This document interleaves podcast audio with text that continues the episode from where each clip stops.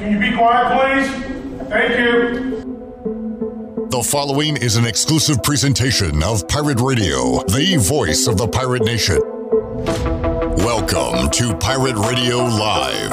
Sustained effort and violence. There's local politics, bud. I don't care about the weather. I can't control the weather. Don't want to talk about the weather. Do we not agree?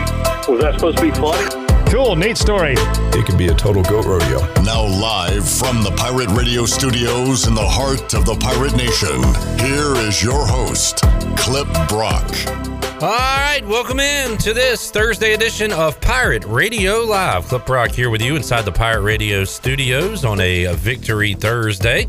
Thanks for tuning in today on Pirate Radio 92.7 FM in Greenville, 104.1.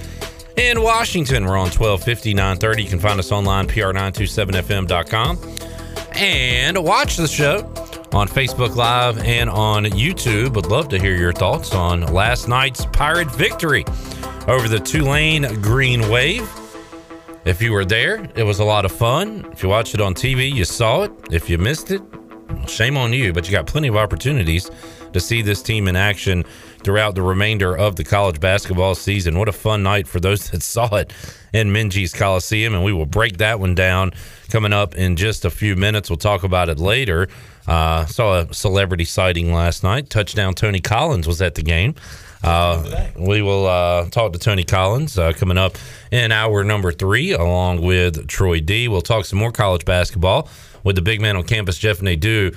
He's up in Pennsylvania, follows Temple closely. Temple pulling off a big win last night in the American on the road at UCF. That'll be the matchup coming up this weekend, the Owls and the Pirates.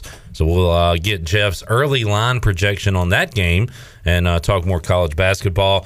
We'll talk some baseball, too. Ryan Meadows, of course, the coach out of North Pitt, Pitt County Post 39 coach, putting together another year of the Down East Baseball Pitchers and Catchers Camp, and some big names going to be in Eastern North Carolina as instructors for that. We'll talk about all the details with Ryan Meadows coming up at 4 o'clock. Also, Mully will join us to talk about his Packers being the top team in the NFC. We'll talk Bama, Georgia. We'll talk Pirate Hoops and more with Mully in hour number 1. Full house today with Shirley Rhodes and C.J. Schaefer in Studio B, a big dog appearance as well.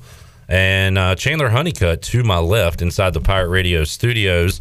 What's up, Chan, man? What's up, Clipper? How about them Pirates? Man, we were hyping 213 last night, baby. It was, we had a lot of, we had Malcolm Gray come by. He didn't say, could you be quiet, please? He said, could you get loud, please? Thank you. Yeah, and he actually got loud with us. He did. Justin Baer was with us. Yeah, nobody knows who that is. Yeah. I do. But other than that, bear with us. Starting out early. That was just in time. I can't stop. When I get started, I can't stop. We had a lot of fun last night. Your dad was with us. Clip Brock Jr. was there as well. So a lot of fun last night in Menges Coliseum. Pirates win it 88-80 in overtime. How would this team come out after such a long layoff, playing a team that has been playing and that is 2-0 in conference play? Well, the Pirates came out hot and playing some good defense as well, great rebounding. The best passing I've seen from an East Carolina team in a long, long time. What was the stat at halftime? Like 16 assists on 17 made shots, I believe, for East Carolina in the first half. So they were, for a team that hadn't practiced together in a while, they sure looked like they were used to playing with one another. But to recap last night, you have to start with Tristan Newton and work your way down. Tristan Newton, out of nowhere, a monster second half and overtime. 4 points at the half, finishes the game with 32, 5 of 9 from deep, most of those coming late in the game in clutch situations, and he was the star last night. And it really came out of nowhere. Not that he hasn't had a lot of points before, but in the context of last night's game, his performance in the final, 3-4 minutes of regulation into overtime was phenomenal. It was one of the best individual performances we've seen at the end of a game for an East Carolina player in a long, long time. I mean, when we say that it was the Tristan Newton show, we really mean it, because all 14 points that the Pirates scored in overtime was from number 2 Tristan Newton, including the three ball to tie the game to head into overtime against the Green Wave. So it was just unbelievable the way that Tristan Newton just basically went unconscious and said, "Hey, everybody, get on my back, and we're going to win this game." Pirates outscored the Green Wave 14-4 in overtime. No, Tristan Newton. Excuse me. Go ahead, Shirley. What was the score? Well, Tristan Newton outscored Tulane 14-4 in overtime. So Pirates get it done last night thanks to Tristan Newton. Tristan Newton, the ECU men's basketball Twitter put up a scoring log from Newton in OT. He made a three-pointer to tie the game at 76. He made two free throws to tie the game at 78, made a jumper to give ECU the lead, made another two to give ECU a three-point lead, then made a three to give ECU a six-point lead, and then a couple more free throws. So he was the offense, and a lot of – how many of those shots were contested? How many of those shots? They were contested. Oh, they were in his face. Well, that three-pointer that basically I think either tied the game – at the end of regulation. At the end of tied the game. No. The one where he threw it from basically the bathroom. Yeah, well, I mean, that was in overtime, I think, because the one that tied the game was on the opposite wing. Yeah, the one that put the game away in overtime. I think he was sitting beside Eric Ward and Morgan Ehlers at the scorer's table and threw that. Yeah, I was telling Chandler I was watching the game at home, and it was like 26 seconds left. And Tulane was up by 3, and I kept saying, I was like, this game's over. This game's over. That's because at that point, I think ECU was in the fouling situation, was trying to force free throws and that type of thing. So I was trying to, and I was like, this game's over. And then especially after you had two for both teams. Tulane shots. Hit a couple of daggers. Well, yeah, but you had shots that went in the rim and they came back out. Well, Newton had one a fadeaway. Yeah, the fadeaway is what I'm talking about. And then Tulane had a chance to win the game. Hey, credit to Tulane for that play they ran at the end of regulation. It was the Grant Hill play. A perfect Christian pass. Laettner. Yeah. Thomas Hill. To Grant Hill. Excuse me. Right? No, it was Grant. Laettner. No, it was Grant Hill to Christian Laettner. I meant to Laettner, but was it okay? So I Grant Hill was Thomas Hill was on the bench going, "Oh my God!" Oh yes, my God. That would be Thomas Hill. Grant Hill to Laettner. So right at the free throw line, dude turns, shoots, rolls all the way around the rim. I don't know how it didn't go in. It sat at the top of the basket. Jeff Charles told Tristan Newton in the postgame during the interview. Well, the Pirates must be living right for that shot to not fall. And Newton at the end of regulation, that three, a lot of these shots were not like in rhythm or like off screens or even open. They were just, all right, we need a bucket. We need it now. Just put it up. And he just buried him. I mean, it was some great ball movement, but they were moving it around. And then when Tristan got the ball, it was almost like for a half second or so, it looked like maybe he was thinking about passing the ball, and then he just threw it up, and it was nothing but net. And I was like, holy cow, we just tied the ball game. Johnny said Newton scored 25 of the Pirates' final 32 points, including the final 9. That's just insane. Stat to consider there. Other heroes from last night. How about 11 assists from your guy, Brandon Suggs? Well, stat sheet stuffer, Brandon Suggs, and I am a Brandon Suggs guy. I, as Redbeard pointed out last night, day one. I was down from day one. Brandon Suggs last night, 12 points, 11 assists, 6 rebounds, 3 turnovers, and maybe the worst play of the season where he drove in on 4 guys, jumped, and then came down with the ball and traveled. Make up for it. But that's what you get when you're a Brandon Suggs guy. You take the good with the bad, and he stuffs stat sheets. He takes charges. I don't know how many charges he took last night. He was a great player. He had 2 steals as well. I said to Chandler and Justin during the game last night, if you take away, if three-point shooting, and really shooting in general, and turnovers were not a category, Brandon Suggs would be an All-American. Fact or fiction? Do you not agree? Don't even answer that. Fact. And are you a Brandon Suggs guy? I've been... yes or no? I know the answer. Currently, yes. No, that's not how it works. So last night, and I got to give you credit for this, Chandler, You didn't say, I want to be a Brandon Suggs guy again. You said you wanted to get back on the Sugg boat. I want to get back on the Sugg boat. Sugg. The Sugg boat had pulled into port, and you wanted to jump back on. Now, as the president of the Brandon Suggs guy fan club, no, I'm not letting you back on. Because you got, why'd you get off to start with?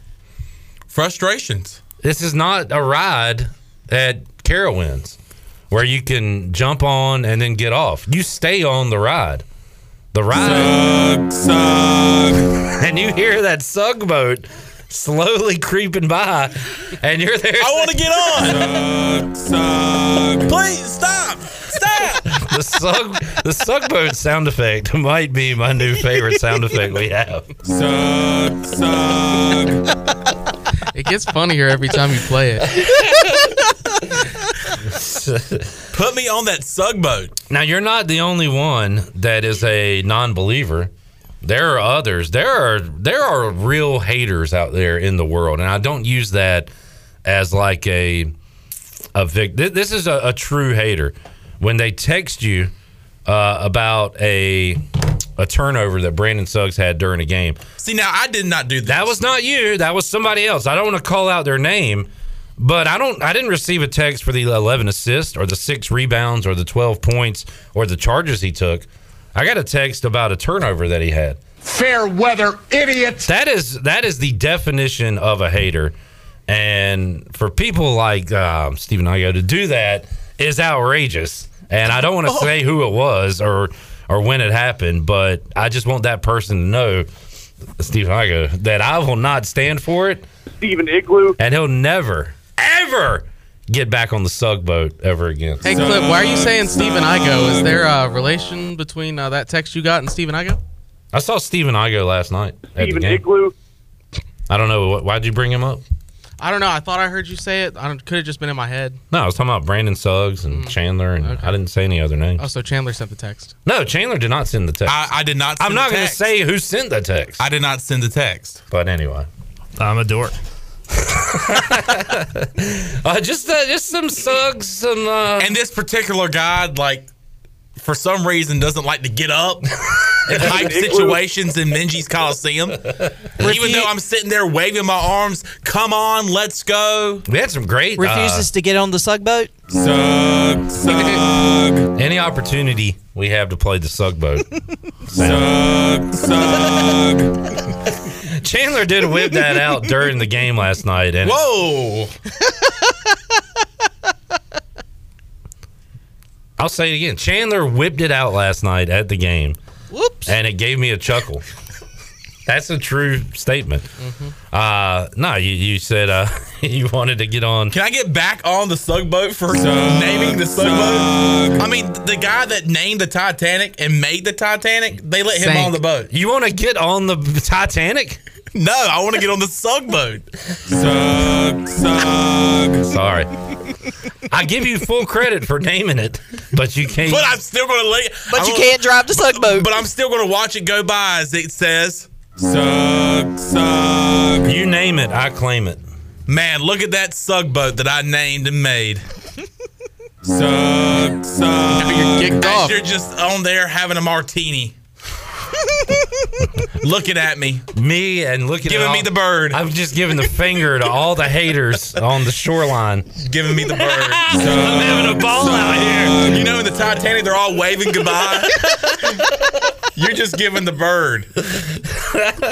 Double birding everybody who's a non-believer out there. I don't like cocky Clip. I'm not. Hey, this isn't about me. This is about Brandon Suggs and the Sugg boat. How about some believers in the other Brandon on the team with a good 14-10 last night? I love me some Brandon Johnson, man. Brandon Johnson in a game, by the way, if you are not well-versed into what took place last night, this was without a lot of big men. Luigi DeBow, Alonzo Frink, and Marlon Leston, who we had been seeing get in action and grab a few rebounds, play some interior defense. So the Pirates were going to be forced to play small last night.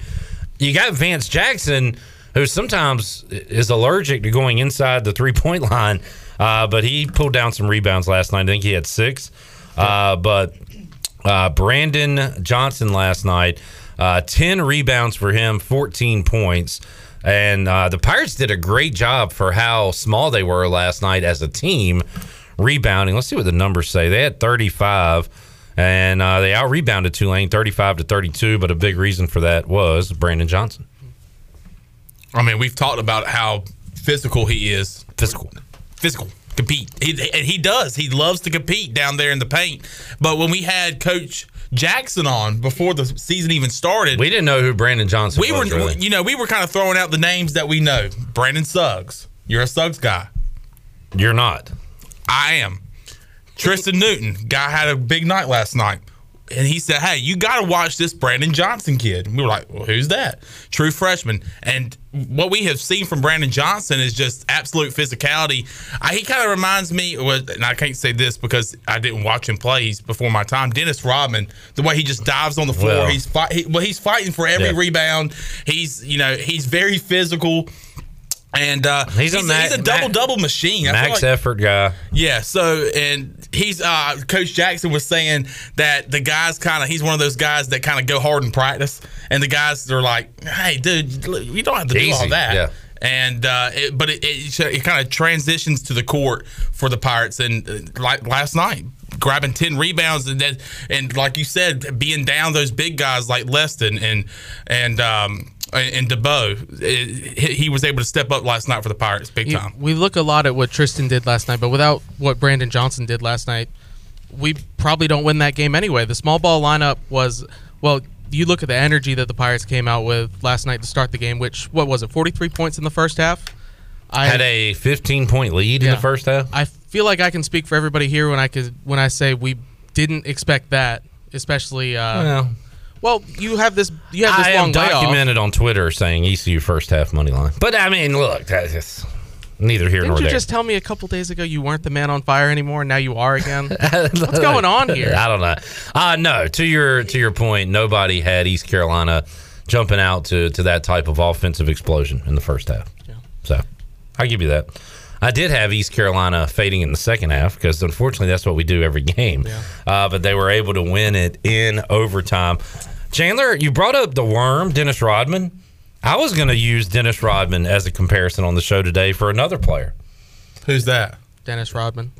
Tay Mosher. Oh. Tay Mosher with 2 minutes last night. Had 2 minutes and had his hand on every ball in the arena. Pause. Play. Is that what they say? Tip balls, rebound, had an assist. Joe Dooley actually gave him credit after the game, Shirley. Let's hear number 6. Credit, look, when Mosher came in the first time this year, we remember it. Mm-hmm. Couldn't get the ball off the court, couldn't get the ball out of his hands. It was a struggle.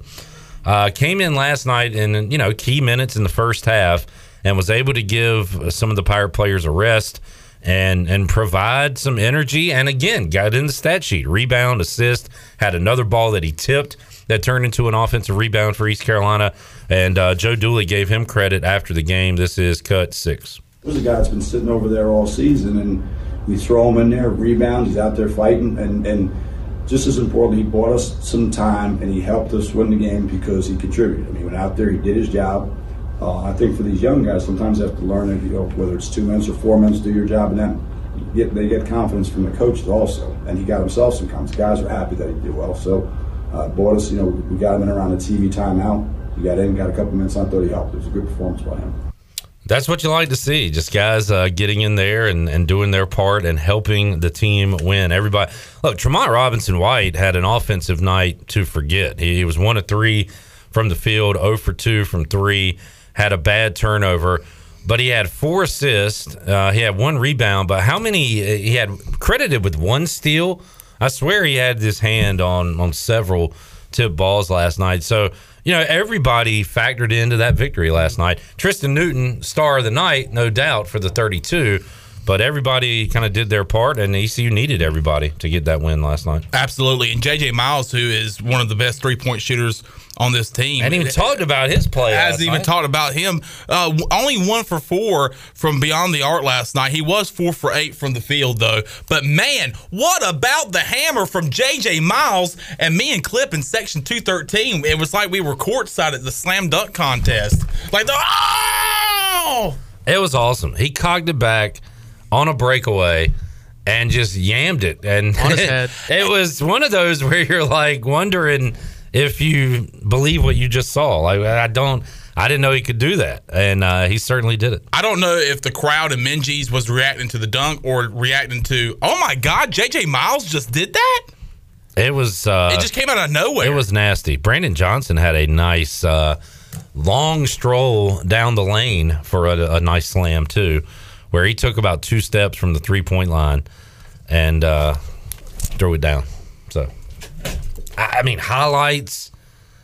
you know, clutch shots. It was entertainment. If you like entertainment, head out to Menges Coliseum. There you go. I mean, just looking at the standings right now in the American, of course, the Final Four appearance team, Houston atop the conference, 2-0 in the conference, 13-2 overall. SMU 2-0, 11-3 overall. Behind them at third place, your East Carolina Pirates 1-0, 10-3 in the conference. Or excuse me, 10-3 overall. So now here's stats to consider. Here's where we are, though. Now it is January 6th, coming up this weekend. It's a Saturday game, right? Or yeah. Saturday. Saturday afternoon. Saturday afternoon in Philadelphia, PA, against Temple. This will be East Carolina's first true road game of the year. They have won one game away from Menges Coliseum. It was against Old Dominion. Down in Myrtle Beach.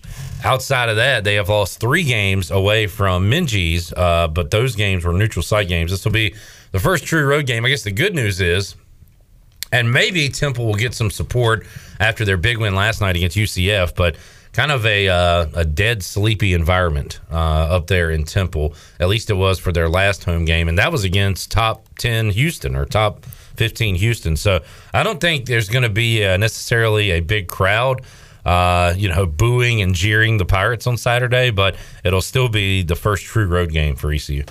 We were just talking about J.J. Miles and his awesome dunk last night. Jenny, who was baseline taking some awesome pictures last night, just sent me this picture. Shout out to Jenny. And what a picture that is. An absolute poster. He's doing like the Jordan jump man. Absolutely. About J.J. to go Miles. Up and yam it. That was fun. All right.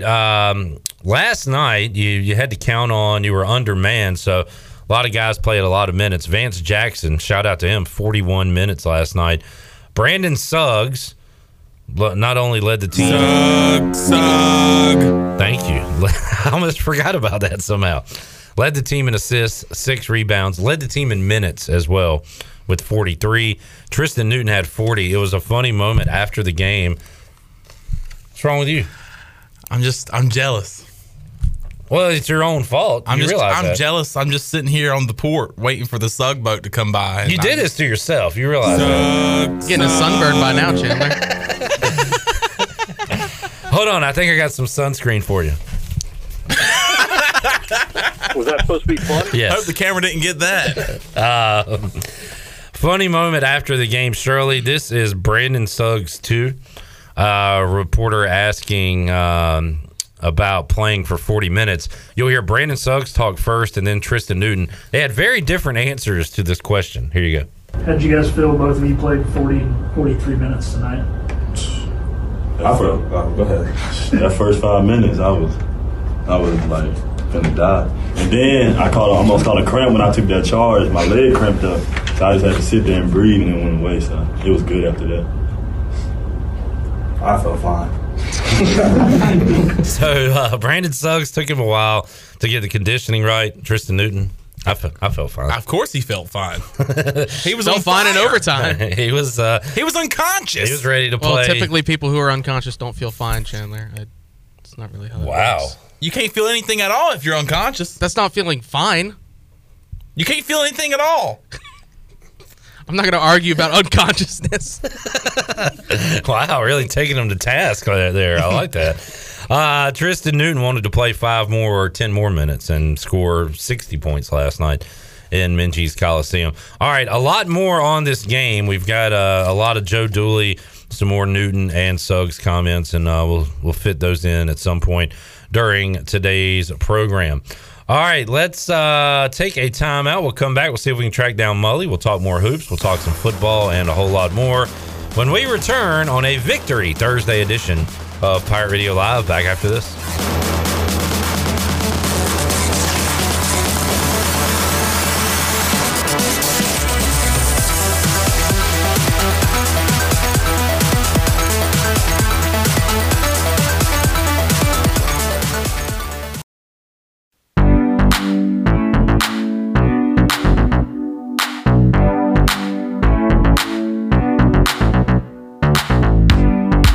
You're listening to Hour 1 of Pirate Radio Live. This hour is brought to you by University PC Care, your local tech support experts for all your personal and business needs. Visit universitypccare.com to learn more today. Now, back to the show. Welcome back. Grab your amigos and head to Chico's for the best Mexican food and fun in Greenville. Come and enjoy favorites like shrimp tacos, steak and chicken fajitas, burritos, enchiladas, ACP, and more. Also, follow Chico's on Facebook and Instagram for daily updates. For Mexican food and fun, it's got to be Chico's for dine-in or to-go. Now let's head back into PRL. Here's Clip Brock. All right, back with you on Pirate Radio Live here on a Victory Thursday. East Carolina 1-0 in conference play, 1-0 in 2022. Also undefeated at home this season. The stats to consider. Can they win on the road? We'll find out for the first time coming up Saturday when they take on the Temple Owls. Let's welcome in to the program right now. Might talk a little hoops, some football, and more. Mike Mullis joins us. Mully, Happy New Year. How you doing, man? Good. How are you? I'm fantastic. Did you watch the Pirates at all last night? I did not get the chance. Understand, played pretty well. You missed a hell of a show from Tristan Newton, 32 points in the victory over Tulane. And speaking of that, Mully, you're still in football mode when it comes to sports watching. How much college basketball have you watched so far this season? Very little, but just kind of in spurts. And I'm going to tell you, man, I'm probably less engaged with it than I've maybe ever been. And part of it is, I'll be honest with you, with the transfer portal and all the things that are just kind of putting a bad taste in my mouth as it relates to college athletics as a whole. And I'll watch a game and I don't know a single name on either team in an ACC game. And I'm like, man, that's or with an ACC team playing. It's been years since I didn't know anybody on these teams. But as football winds down and there's, we're kind of trending towards spring training, I'll watch a little more basketball just to kind of feed the hunger there. I totally get that. You're not alone in that. I kind of join you in that in some regard, where I'm still watching the games, but I've just kind of put into my brain now that all this is year to year, and the guys that are playing this year, and that doesn't mean they're going to be in the same spot next year. But I am completely with you, Mully, and there are others out there who are agreeing that it was a lot more easy to get into and probably more fun when you knew the starting five, you knew a couple of bench guys, you knew the head coaches for all these teams. And now you're right. It's I couldn't name players for these other teams. Right now I know East Carolina, and that's about it, to be honest with you. Yeah, and it's learning a new crowd here as well. But it's just I don't know, man, we kind of belabor the point, but it's the most interesting time for good or for bad that I've ever experienced in college athletics. And I mean, losing the term of what feels like college athletics feels like it's inevitable. So I don't know, man, it's just a kind of a weird deal. You kind of just, I don't know, the fandom isn't what it once was. I think you could almost pick a team that you like this year and have a great excuse for picking another team next year based off of where your favorite player may end up. There was a trend on that, and I don't feel like it was such a thing, but in the 2000s, especially with LeBron, and there would just be LeBron fans. I know there was just like Kobe fans, but he was with the Lakers his entire career, so I guess you were a Lakers fan. But like, people would go from Cleveland to Miami to LA, depending on who LeBron played for. And I was like, what kind of fandom is this? And now that is becoming more and more popular, and will probably be more and more popular as the years go along. No, look, man, I think the most glaring and interesting example to me in all of college athletics is the Caleb Williams saga, and where where is he going to land? And I don't know if he's announced something today. I hadn't paid attention to any social media, but Caleb Williams, are we going to see a guy that's going to, how many places is he going to play? And obviously he's always going to be marketable. And quite frankly, if he's got somebody advising him from a business standpoint as it relates to NIL opportunities, just imagine what a young man like that would garner on the free agency that is now the transfer portal. So, all this stuff is, again. Do you remember Charlie Batch, Mully? He was like a professional backup quarterback for his career. And he'd come in and play pretty good. Do you remember that name? Mm-hmm. Played for the Steelers. And, yep. I want to say Lions. He not play. Yeah, but he played college at Florida State, didn't he? No, in fact, I don't think so, because he is touting. This is why I brought him up. I saw this tweet last night. He sent a tweet. He said, "Hey, Caleb Williams, have you considered Eastern Michigan football? If not, you should. Game Above Capital is prepared to pay you $1 million for 1 year. Are you ready to be an Eagle?" See, is this legit? Like, is this how it works now?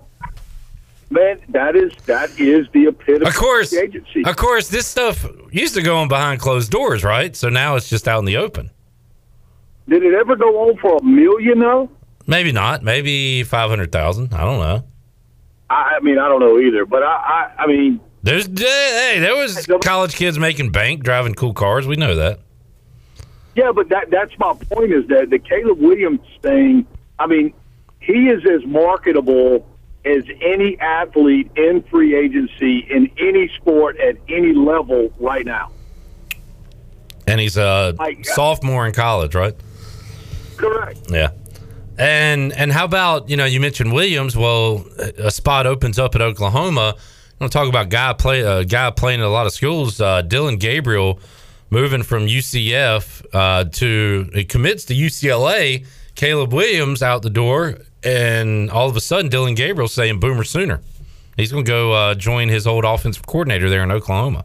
It is free agency. I heard somebody say on a show I was watching, Pick Central, they said the NBA has the best offseason. I've said, depending on how the Hornets play, sometimes the NBA offseason is way more fun to follow than the season itself, than the actual basketball.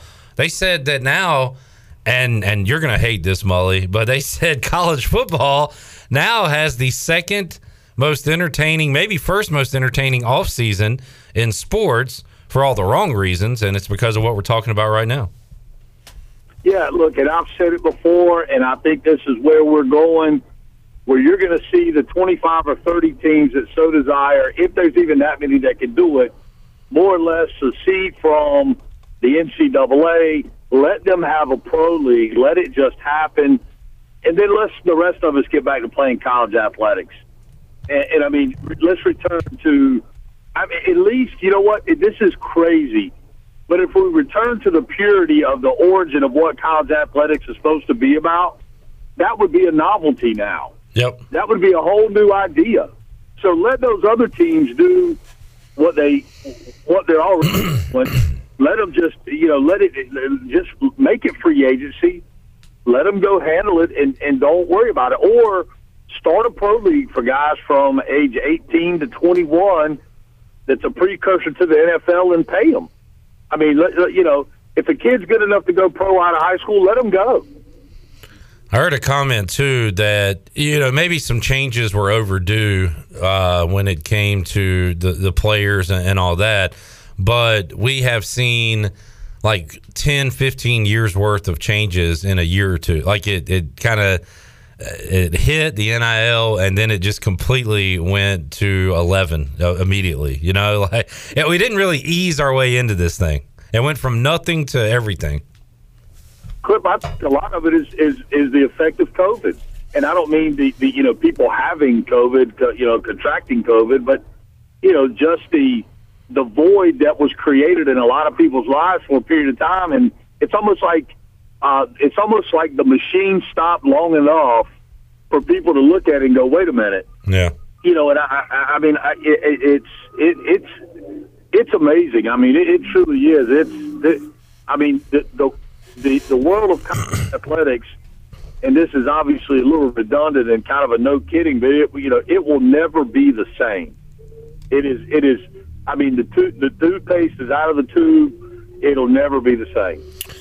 Well, speaking of professional football, maybe the most entertaining game and best played game this weekend will be the championship game between Alabama and Georgia coming up on Monday. And Mully, shout out to Mike Mullis, 2-0 in his 40 bowls in 14 days pick. Spotless record there, Mully, so shout out to you. So who else would I ask? Who's going to win on Monday night, Mully? Man, look, I love Alabama. How do you bet against Alabama? I mean, plus the points too. Yeah. Oh my God, I cannot believe Alabama is an underdog in a national championship game. It absolutely baffles me. But that, yeah, what are they still at 2.5 or something? That's just 3. And I like them, and I like the under. Okay, I like it. Mike Mullis throwing out some picks here. 50. Yeah, last thing I think it was 52.5. I like the under. It went over last time, but you would think with these teams seeing each other, it's going to be a more quote-unquote normal game, the way Georgia plays and Bama plays. I think Alabama will squash their offense. And, I like the under. Mully, has your son signed an NIL deal? I understand that he is Greenville's Randy Moss now that he got some new gloves. Oh, Mully said he got his kid some receiver gloves, and the way you described it, Mully, it sounded like a Marvel movie. Like he got bit by a spider, and all of a sudden he had these new skills. You said he won't drop in anything when he put them gloves on. No, look, man, the gloves are they're legal steroids. I mean, it's amazing. It's amazing the difference. And, look, I love my son, and he's a very athletic and fairly talented young man. But he went from a 12-year-old that would catch 6 or 7 of 10 to a dude that's like catching 100 balls in a row, one-handed. What's funny, though, he'll still break out OBJ. He'll still break out a one-hander, and he'll call it an OBJ or whatever. As long as you don't do any Antonio Browns out there, you'll be all right. No, and if he does, it'll be the death of me. You know what, too, Mully? It's, Deion Sanders had the look good, feel good, play good. It probably helps with the catching, but could be a little confidence booster, too, Well, and it may be a confidence booster, but I can guarantee you it's a grit booster. It's fun. You know what? It's fun to watch them have some success. And there's no need to be old school and go, go without gloves. You can't even cite a guy in the NFL or college that has a chance to catch the football that's not wearing gloves. I can't think of a one. Remember, I think I'm right on this. Remember Webster Slaughter, the Browns receiver? I think he used to go no gloves out there. That was way deep in the brain. But these gloves were – the gloves, even when I played, we had Newmans. Yeah. They were a little bit tacky. They were really tacky when you took them out of the package, but you didn't have much feel with them. They were kind of like wearing a pair of, like, work gloves. But these gloves are skin tight. I'm telling you, man, they are legit. I mean, I wish I had an endorsement deal or something. I know. It sounds like we're doing an ad right now, but really if your kid is a 5 out of 10 guy catching the ball, grab him some receiver gloves and watch the production rise. Yeah. Specific ones were grip boosters, which I think if my son has told me correctly, they are either made by a company that Tyreek Hill owns, or maybe Tyreek Hill's the endorser of these gloves, whatever. But these are the quote-unquote Tyreek Hill gloves. Okay, it hadn't made him as fast as Tyreek Hill, I'm assuming. No. If we figure that one out now. Yeah, watch out. Mike Mullis joining us. Mully, Aaron Rodgers, and look, this is not a bash Aaron Rodgers deal, because this is not something he brought up or created. This was an MVP voter saying Aaron Rodgers is a jerk and I'm not going to vote for him. And then Aaron Rodgers is asked to respond to that. So this is not Rodgers' own doing, but he says, well, that guy's an idiot, whatever. I think he said he doesn't like that I'm unvaccinated, So, and it kind of goes back to all the voting. And I think about baseball. It seems like every year we have the Baseball Hall of Fame discussion and who voted for McGuire, Sosa, Bonds, those guys, who left them off. I don't know. The whole voting thing is weird to me anyway. But I guess my question to you is, what do you think about a guy who is involved in this awards voting, MVP voting, that says, I'm not even going to look at the numbers, the wins, losses, the touchdowns, interceptions. I just don't like this dude, so I'm not going to vote for him. Yeah, he should lose his vote. That's pretty petty, right? I mean... Yeah, I don't mean for this year. I mean for, like, how was he even allowed to have a vote with that mentality? Look, I mean, what Aaron Rodgers has done on the field is undeniable. And, I don't know anybody that's been more valuable to their team than Aaron Rodgers. I mean, that was made apparent when we had to watch Jordan Love in there. So I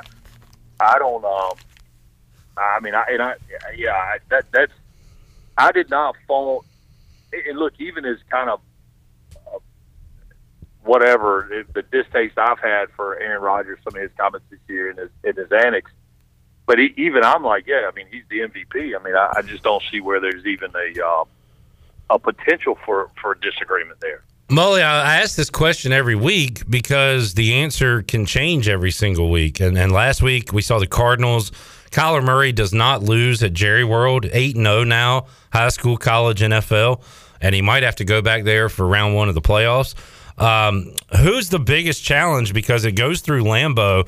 Not that we haven't seen this before, Mully. You're well aware of that. But who's the biggest challenge to Green Bay getting in the Super Bowl? Your candidates are Dallas, the Bucks, and everything they have going on right now, the Rams or the Cardinals. Like, who are you most nervous about out of those teams? I just think the Rams are playing really well. I mean, they're playing good. Five in a row. Yeah, and it's not. I mean, it's they're playing good. You know what I mean? It's not they're not limping, and it's not a Cincinnati 5-0. It's like they're really good. So I mean, I got to give them a nod. Do we? Aaron Rodgers, I guess, the MVP, but like Cooper Kupp is having. He's got over 1,800 receiving yards. At what point do we start to look at him and say just the numbers he's put up should give him – he's got 138 catches. That's 35 more than second place. His 1,829 is over 300 more yards than anybody in the NFL. Why don't we give him the award? No, buddy, I could not agree with you more. He's – it's just not a receiver. It's a quarterback award, basically, right? That's right. That's right. And, the argument can be made that it's somebody's got to get him the ball. It's harder to be the person that has to get the ball to the guy to be the MVP than it is to catch the ball. Yeah, than to be the receiver. So there's nobody that's more fun to watch to me than he is. He is always open, too. I mean, he's made some contested catches and everything, but you talk about a guy that just knows where to go. It seems like he's always running free and then can do some stuff after the catch. He's fun to watch. Yeah, I mean, I don't even know where you would find a comparison like to go, oh, he's just like – right. So, I mean, he's kind of his own beast and has created his own genre of how to play, play the position. I do, man. I thoroughly enjoy watching him and that whole team. I mean, they're good. I mean, they're legitimately good. Mike Mullis joining us. Mully, it's kind of a light time for golf. Anything we need to know about? Looks like they're playing today in Hawaii, I believe. You following the PGA Tour, or does that come later in the calendar year? No. They're cranking up. It's the first tournament. You'll have some big names in this. Everybody in this is a winner from the previous year. It's a no-cut event. Oh, okay. I was wondering why I recognized all these names. So it's a smaller field, but a good field. Yeah. So it's one of those things. And, I mean, I've heard it discussed. Some of these guys are out there taking it very, very seriously. Some of them have their families with them. They're kind of treating it like they're on vacation. some of them are just kind of trying to knock the rust off their game. So, I mean, but it's a, I mean, it's a great event. I love watching it. It's a beautiful place. I mean, obviously, kind of goes without saying, but it is just it's a beautiful golf course, and and here we go again. It won't be long. We get through January, and then we'll start seeing the advertisements for the Masters. And well, yeah, I've already seen them. I already saw them this weekend. I don't doubt it. Yeah, missed them, but I don't doubt it. Coming up at 4 o'clock, Mully, we'll talk to Ryan Meadows at the Down East Baseball Pitching and Catching Camp, and that reminds me of a local name that is in the news again that we've talked about, and Pirate Radio linked this story from SI.com. Clayton McCullough back in the news, the first base coach for the Dodgers, and there's a story about him potentially going to the Mets. Now, his name had been discussed about a managerial spot there. Buck Showalter is the manager, but there's a quote in the article, Mully, that says, by adding McCullough, who turned heads in his first introduction with Mets brass, the team would essentially be putting a potential managerial successor to Showalter in place. So if you wonder why McCullough would go from the Dodgers to be a bench coach there with the New York Mets, maybe that's why he would make that decision. I guess some speculation here, but again, great to see his name in the headlines. Yeah, man, and I mean, I've never met a better, more genuine guy in the game than Clayton. And look, that it didn't come by accident. His parents are awesome folks, and obviously, Clayton grew up around it with his dad having the unbelievable career he's had in professional baseball. But I mean, that's the opportunity. At first you're like, God, don't do the Mets, man. Is that suicide? But you got to feel like, Showalter would be a pretty good guy to learn from. Obviously, I think if Buck Showalter calls somebody or endorses you to anybody in professional baseball, I think it's probably about as high a praise as you can get. So, and obviously, no question that Clayton would do his job at the highest level. So, I mean, really cool to see. I think either way, the inevitability is that Clayton's going to end up being a manager in the big leagues, probably in relatively short order, and will most likely have a great career as he has all along. I mean, why would you expect anything different? So, really cool deal there for him, and really excited for, like I said, one of the greatest dudes that you'll ever meet in or out of baseball. Mully, enjoyed the chat. Have a great weekend, man. We will catch up with you again next week. Sounds great, buddy. Have a good one. There he is, Mike Mullis, joining us today on the Pirate Radio Live Line. Let's take a timeout. We'll come back. You're ready to wrap up hour number one. Ryan Meadows is going to join us in the Pirate Radio studios coming up at 4 o'clock. More to go on Pirate Radio Live. Back with you after this.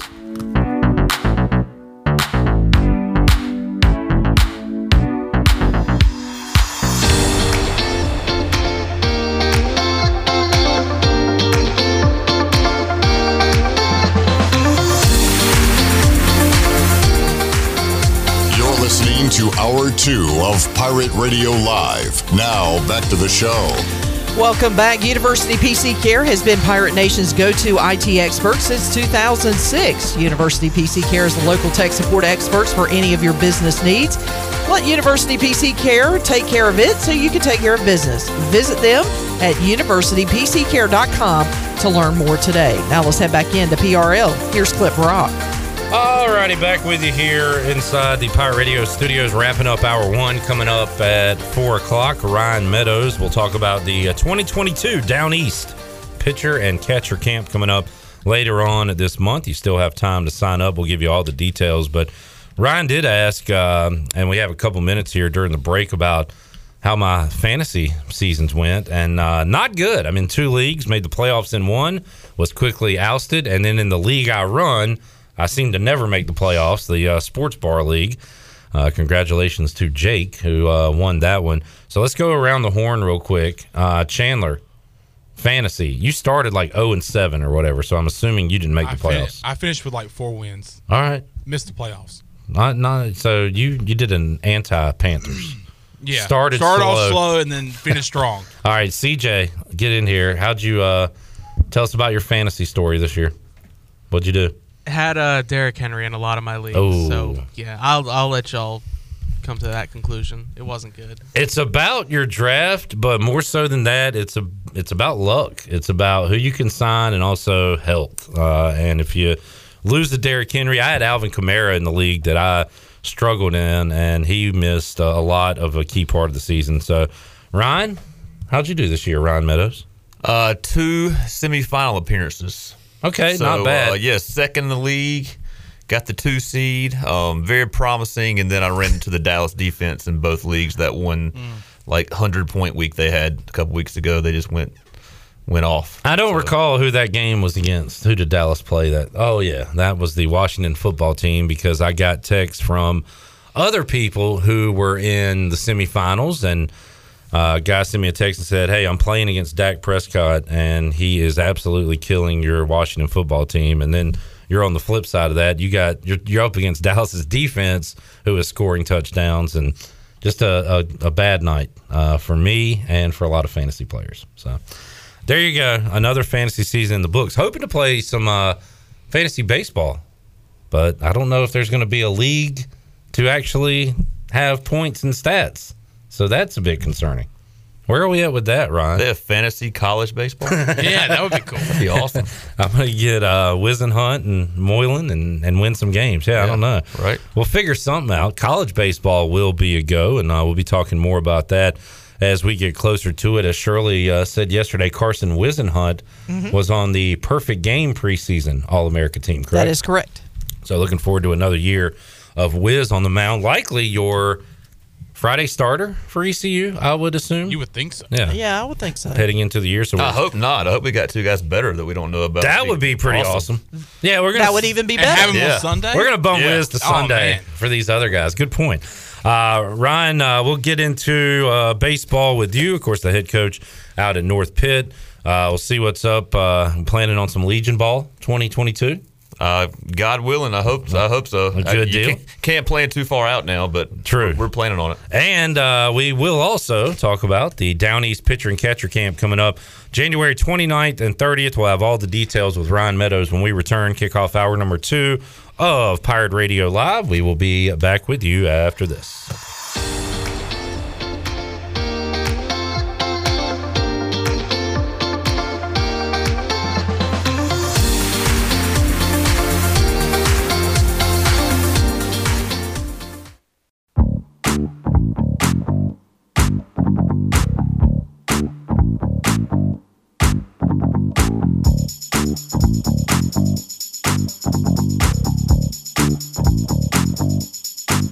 You're listening to Hour 2 of Pirate Radio Live. Now, back to the show. Welcome back. UBE has been an ECU tradition for over 50 years. You can shop online anytime at pirateware.com.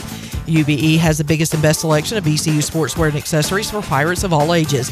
Every day is game day at UBE. And as we head back into the show clip, a little piece of news. Congratulations to Harold Varner III, who won the first ever Tito's Shorties Classic. He did a little showboating and holed a putt with one hand, and he finished with 18 points and earned $180,000 for his charity, the HV3 Foundation. So congratulations to Harold. I was going to ask, did he win like a lot of vodka or took home some money for charity? Yeah, for charity. That's better, yeah. Congrats to HV3. Not playing on the tour this week, as we just learned from Mike Mullis. This is a winner's event from last year, and Harold has done everything but win. He is right on the cusp, looking for his first PGA Tour win. Hopefully that comes in 2022. That'll be fun to follow this year. All right, joining us once again inside the Pirate Radio studios is Ryan Meadows. Ryan, you're an athlete. Do you pick up the golf clubs? You a golfer at all? I used to a lot before I had children. Okay. And I've tried to get them into it, for the dad excuse to kind of get out there, and they just never really got into it. All right. There you go. I'm going to use that excuse, too. Yeah, I could have been good, but, my 12-year-old.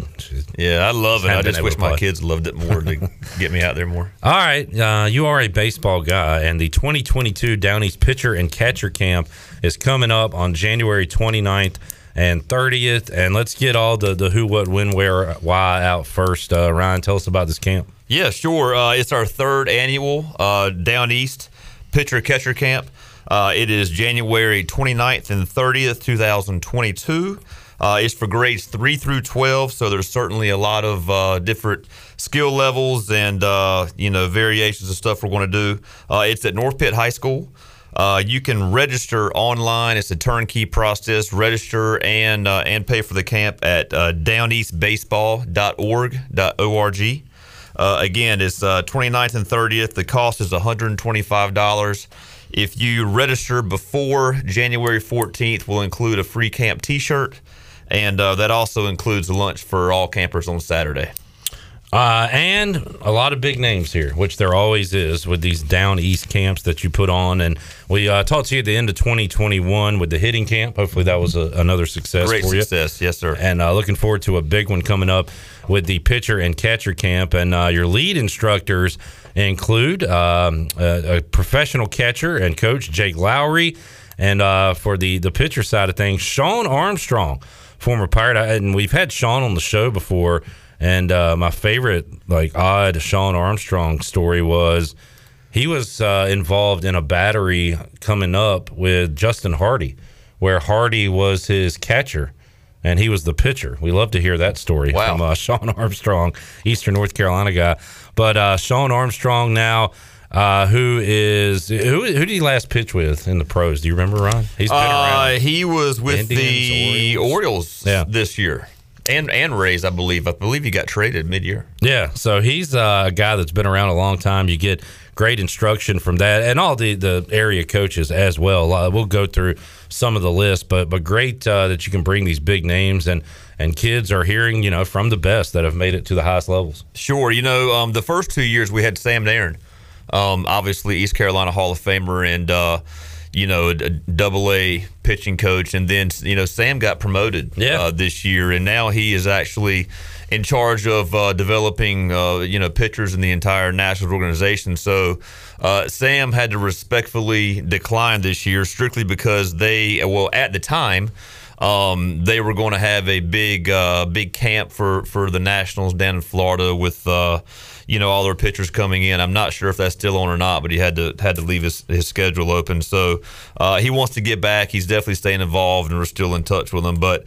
we thought about Sean and reached out to him and, have got some good relationships there. And there's not a better guy to bring in than a former, but hopefully still current big leaguer once all the doors open back up. And you said, grades 3 through 12, so there'll be different instructions are going on. What's a third grader going to be doing compared to a 12th grader? It's not just one thing for everybody. Everybody's going to have their individual. Yeah, well, the good thing is they're going to be broken up into age levels, and our staff obviously, is so good at differentiating the levels of instruction. I mean, they might just, for example, with a breaking ball station. When the age-appropriate kid gets there, they may talk about different variations of breaking balls and such. Well, when a kid that, in our opinion, might not need to throw a breaking ball at this stage in their life, we might just talk about different grips that they can get a little bit different movement on a two-seam fastball or something that might sink a little bit more or that kind of topic. So it's definitely going to be age-appropriate. I think the biggest misconception is, well, I might not want to go to the pitching camp because I'm not that in shape and I'm not going to throw for a day and a half. It's not that much throwing. It's a lot of learning. We will get every kid on the mound and we're going to video them. And then they, much like the hitting camp on Sunday, they get to go in a classroom with a college or a pro guy and they'll break down their mechanics and they'll break down their wind up and their stretch and all the different things that they're going to need to do to clean it up a little bit and get better to prepare for the season. But it's not 8 hours of throwing. It's a lot of listening. It's a lot of drill work. It's a lot of, like we said, different variations of different drills and very age-appropriate, and the kids get a lot out of it. They'll learn more in 2 days than most situations in 2 weeks or 2 months. That's awesome. The 2022 Down East Pitcher and Catcher Camp coming up on the 29th and 30th. And again, you can register at downeastbaseball.org. And Ryan, what are those cutoff dates people need to know about again as far as registering? Yeah, if you want a camp T-shirt, we're going to need you signed up so we can make the order by by January 14th. So that'll be next Friday? I believe so. Yeah. And then the hard deadline for camp is going to be January 25th to give us a few days to get all logistics lined up. So I'm hoping a lot of people will sign up between now and then. Ryan, how much, and as a coach, and I say this to you every time you're in here, you still look like a young guy, but you've been coaching forever. How many years? This is year 20 at North Pitt and 21 overall. I did half a year at Conley before I moved over to North Pitt. That's crazy. How much, and I don't know, have you evolved when it comes to, you're talking about throwing curveballs, and I think back to Little League where there was always like one or two guys in the league that would just throw curveballs every pitch because we're not used to seeing it. Sure. And you didn't think about it at the time, but now you're like, what's their arm like these days? Yeah. So how much like of the safety aspect comes into it with winning games when you're a coach like this? Now we're talking about high school kids in your case, so how do you handle that? Well, if you're talking about personally an evolution for me, I mean, it really starts whenever you have your own children. You start looking at your players way more like somebody else's child, right, or your child more than a player. And I guess the golden rule that I've had the past 8 or 9 years is I'm not going to teach something to a kid that I wouldn't teach my own kid at that age. Right. So I wouldn't personally teach a kid a breaking ball. I like the golden rule that I grew up with, and as you alluded to, it wasn't really adhered to a lot, but don't throw a breaking ball before you shave. Okay. It's a nice lesson there. Yeah, I mean, unless you're really far behind maturity-wise, then start throwing them. But Chandler, maybe next week you can start throwing one. Right. No, I think by the time you get on a big field and maybe, a really mature, you've got to know your kid, like maybe a really mature 12-year-old start spinning balls. But if you're playing the whole spin-to-win game, we're going to throw 100 pitches and 85 are going to be breaking balls because you can't hit it and haven't learned how to yet, that puts kids in a really bad position. It's just so different than even 10 years ago with the different types of arm care guys do and the arm strengthening stuff. And used to, you wouldn't see anybody even throw in the off season. And now you see them with the plyo balls and trying to put holes in the wall, throw through brick walls. And Sean is huge into that stuff. He's talked about it. Yeah, and he's actually got his own like line out, the Armstrong brand of great fit. Yeah, man, it was like meant to be. The Armstrong brand of arm care and the plyo balls and the bands. And so again, you've got to know where you're at, but I can promise you at this camp we won't have anybody that we don't feel good about spinning any balls or breaking balls. Now we may show you how, but that doesn't mean you're going to throw 100 of them. And I'm glad you brought that up. That reminds me, last time we talked to Sean, how into this stuff he is, and he trains kids. I wanted to say he was maybe in the Triangle area or somewhere. He's in Craven County, okay. I believe. He's got a lot of Newbern and West Craven kids, and I'm sure he branches out all over. But yeah, he's into it. And I was going to ask you how much, because we talked about it with the hitting camp, with the launch angle and exit velocity and all that. How much do you bring in the new age of baseball during a camp like this? What are you looking at as far as pitching goes? So last year, Sam Nairn took it upon himself. He actually ran like an all-day analytics station. And I learned as much on one station listening to him that day than I probably ever could on YouTube or anything else. So we certainly talk about it and we cover it. And you've got to have the right guy, the right coach that feels comfortable talking about that. A guy 40 years into it and still old school probably doesn't look at it the same way as a younger guy, right? And the guys that are playing now, when they get my age, are going to understand it way better than I do.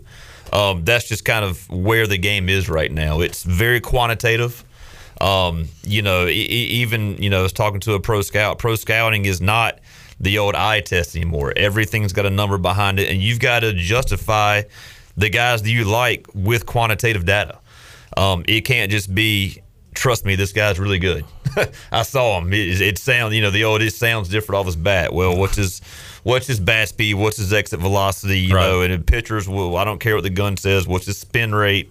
What's his throwing axis and all this stuff? So, to the people that need to hear that at the camp, they'll hear it.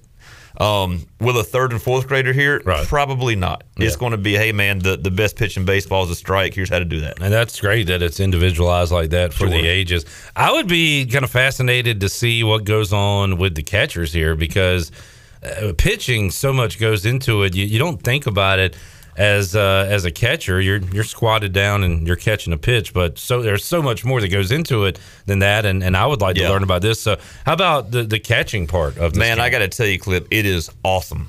The past 3 years, the catching aspect of our camp, I love what we do with pitchers, and I love Sam and all that, but Jake Lowry is a stud. He is going to be a major league manager. There's no doubt about it. He's on the fast track. He hung it up. You know, obviously he was the AAA catcher for the Nationals, and then he's on a fast track to be a big league manager. He's the minor league manager down in their Florida spring league facility, whatever.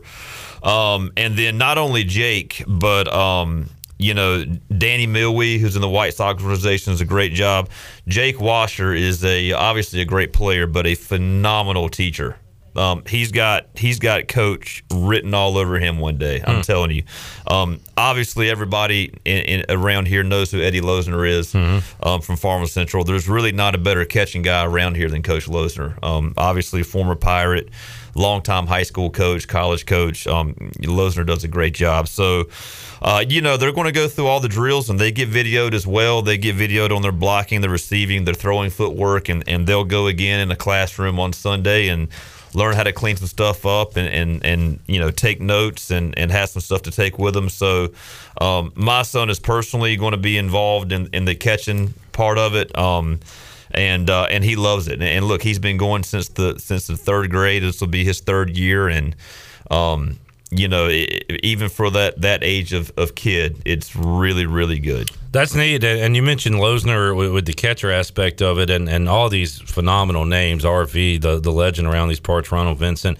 But Jason Mills, from a pitching standpoint, does he still coach the pitchers for the Canes? Yeah, he sure does. So he's dealt with guys who are all across playing professional baseball right now. So just kind of an added aspect. Yeah, Mills, he's one of the instrumental guys behind this camp. There's no doubt about it. And you've got Justin Willoughby, who's a former AAA pitcher who's just got back into coaching high school baseball, where he should be. He's so good for young men and young pitchers.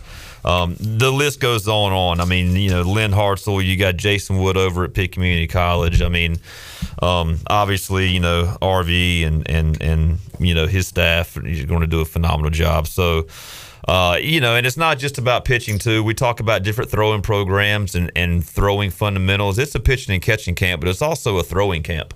And, if you can't throw, you can't play baseball. Just like if you can't dribble, you can't play basketball. So, Ryan Meadows joining us. Awesome stuff. Great guest list once again. Some huge names and a lot of great instruction for your kids. This is going on January 29th and 30th for grades 3 through 12, but you do need to sign up if you want a camp t-shirt. You need to register at downeastbaseball.org. Have your order in by Friday, January 14th.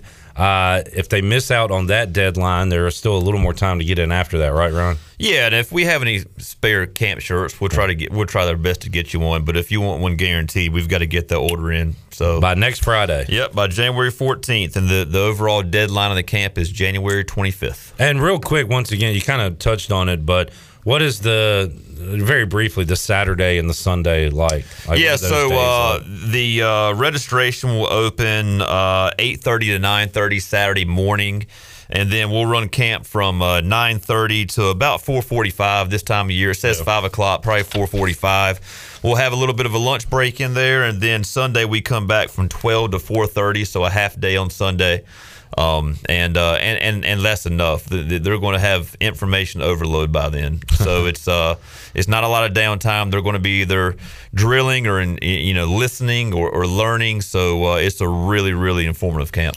Ryan, I can't say things are totally back to normal, but I guess more of a regular baseball schedule for the schools this year, the high schools. Yeah, it's refreshing. It's refreshing to look at. I actually looked at it today just to kind of confirm things. We've got our schedule in place, and I was looking at it, and it's a different feeling than last year. Last year was just so didn't know what to expect. It was the unknown, and we're just hoping to get through it, just to, like you said, get things back to some normalcy. Yes, sir. Ryan, well, thanks for joining us, man. Always enjoy talking with you. Absolutely. I appreciate you having me. I appreciate you promoting this camp. And as we sit here today, the Braves are still world champions. They are, and they may be for another year without playing another game. I hope not. I hope so, but I hope not. I want some more baseball. Ryan Meadows, check out downeastbaseball.org. Get your child registered for an awesome camp coming up at the end of January, the 2022 Down East Pitcher and Catcher Camp. We'll take a timeout, come back, have more for you on Pirate Radio Live here on a Thursday after this.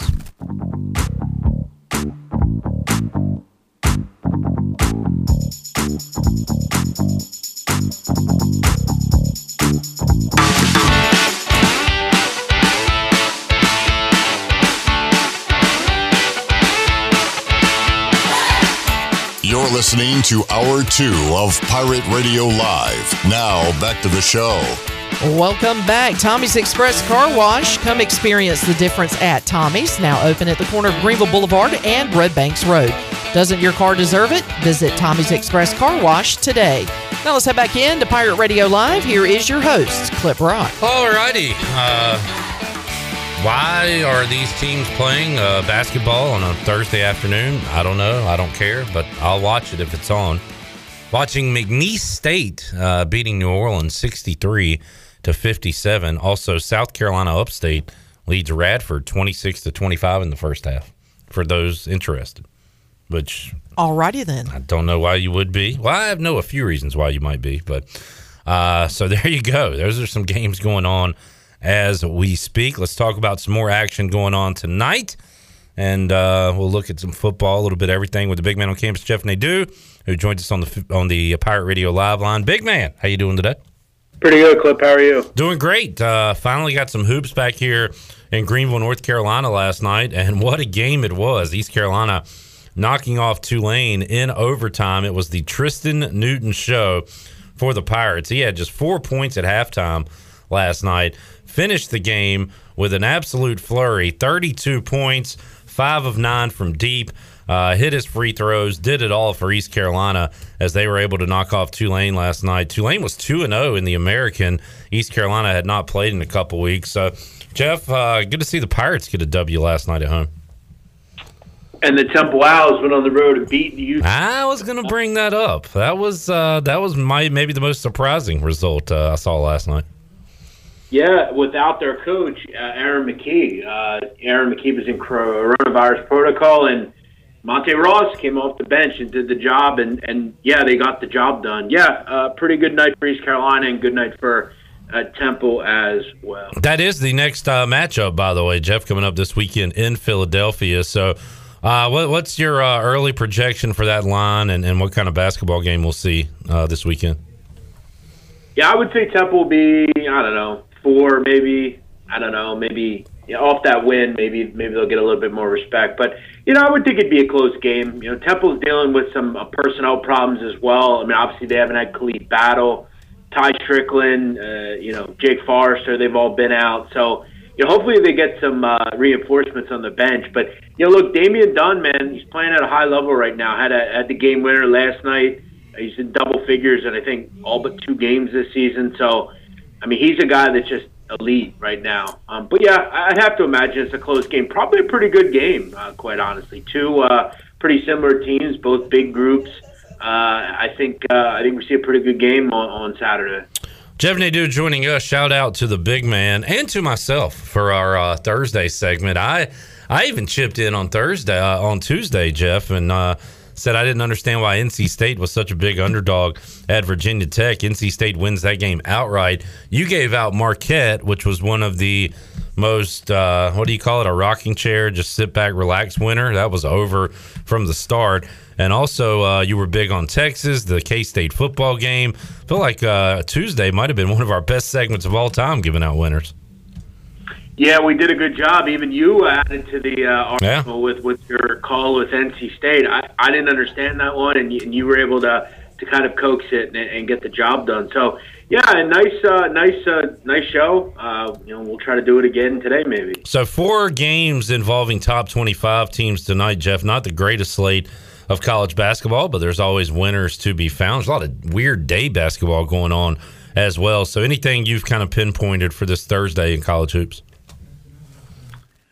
Yeah, I went deep into the depths of college basketball today. I like Tarleton State today against Sam Houston. This is a spot where I think there's a real value on the home team here in Tarleton. You know, their 6-9 record's not going to do much for you, but you know, keep in mind, I mean, they played Stanford, Kansas, Wichita, Michigan, Gonzaga, all really good competition. You know, we're on the road and just have done some decent things. This is a good defensive team. They press the hell out of you. That's what they want to do. And I think Sam Houston's going to have trouble getting possessions, let alone points. This is just going to be a difficult game for them. You also look at the fact that, Clip, I think this game's more than likely in a physical kind of game like this on the road. It's going to come down to free throw shooting. And Sam Houston State's the worst team in the country from the free throw line, 54%, which is hard to believe, frankly. I think Tarleton's better than these numbers indicate. I think they're probably a team that wins by 2-3 possessions, maybe more. I think they handle business and kind of pull away at the end and beat Sam Houston. This is a real gem, like Tarleton a lot. All right, diamond in the rough there for the big man on campus, Jeff Nadeau. Maybe we'll circle back to tonight, but I did want to look ahead to the weekend, and I see some pretty good Big East matchups coming up on Saturday, Jeff. UConn on the road at Seton Hall. The Johnnies taking on Providence. Villanova on the road at DePaul. Nova with a blowout victory over Creighton last night. Haven't talked a lot of Big East with you here on the show. What are the storylines, the headlines in the Big East so far this year and moving forward? Who are the contenders in that conference this year? Well, I think there's 5 or 6 teams that are competitors. Obviously, Villanova at the top. They've kind of struggled a little bit to start the season, but you got UConn, who's really well coached and have a great team. I think St. John's is really good. They kind of went out and got some defensive reinforcements, hopefully. They've had a lot of COVID issues. So has Seton Hall. They've had a lot of players out. Xavier's a factor this year. They've only lost 2 games on the season. They're going to be in the running. Even Ed Cooley's group up at Providence. Creighton kind of came out of nowhere. They look like a tournament team. So I think it's really up in the air. I think you can get some value with some of these teams that maybe you're high on. And I still think long-term, I really like Seton Hall. They need to get Obiagu back, the big 7'2" mammoth, and then their best defender, Tyree Samuel. But all in all, I think it's a really good team led by Jared Roden. I'm not the biggest fan of some of the coaches in this conference, but I do like Seton Hall, and I think it's going to be a fun year in the Big East. Another team, Jeff, I want to ask you about. I did not watch. Apparently, it was super ugly last night between Iowa State and Texas Tech. I did watch Iowa State-Baylor over the weekend because it was a top 10 matchup. Iowa State was undefeated. They lost that game. They're now 13-1 after beating Texas Tech last night. They were horrible last year, right, Jeff? And they've come out this year and have found themselves ranked and right up there, at the top of the rankings, and also a 13-1 record. So you're trying to figure out, who's real, who's fake. Last year they won 2 games. Is that right? So how fluky is this start for the Cyclones? Do you think? Yeah, they were 2-22. They were up 18 in conference. So, their only wins were against Jackson State, 60-45, and Pine Bluff, 80-63, 2 SWAC opponents. T.J. Otzberger's been the coach of the year. That simple. This is quite the turnaround. One of the best defensive teams in the country. Only lost to number 1 Baylor.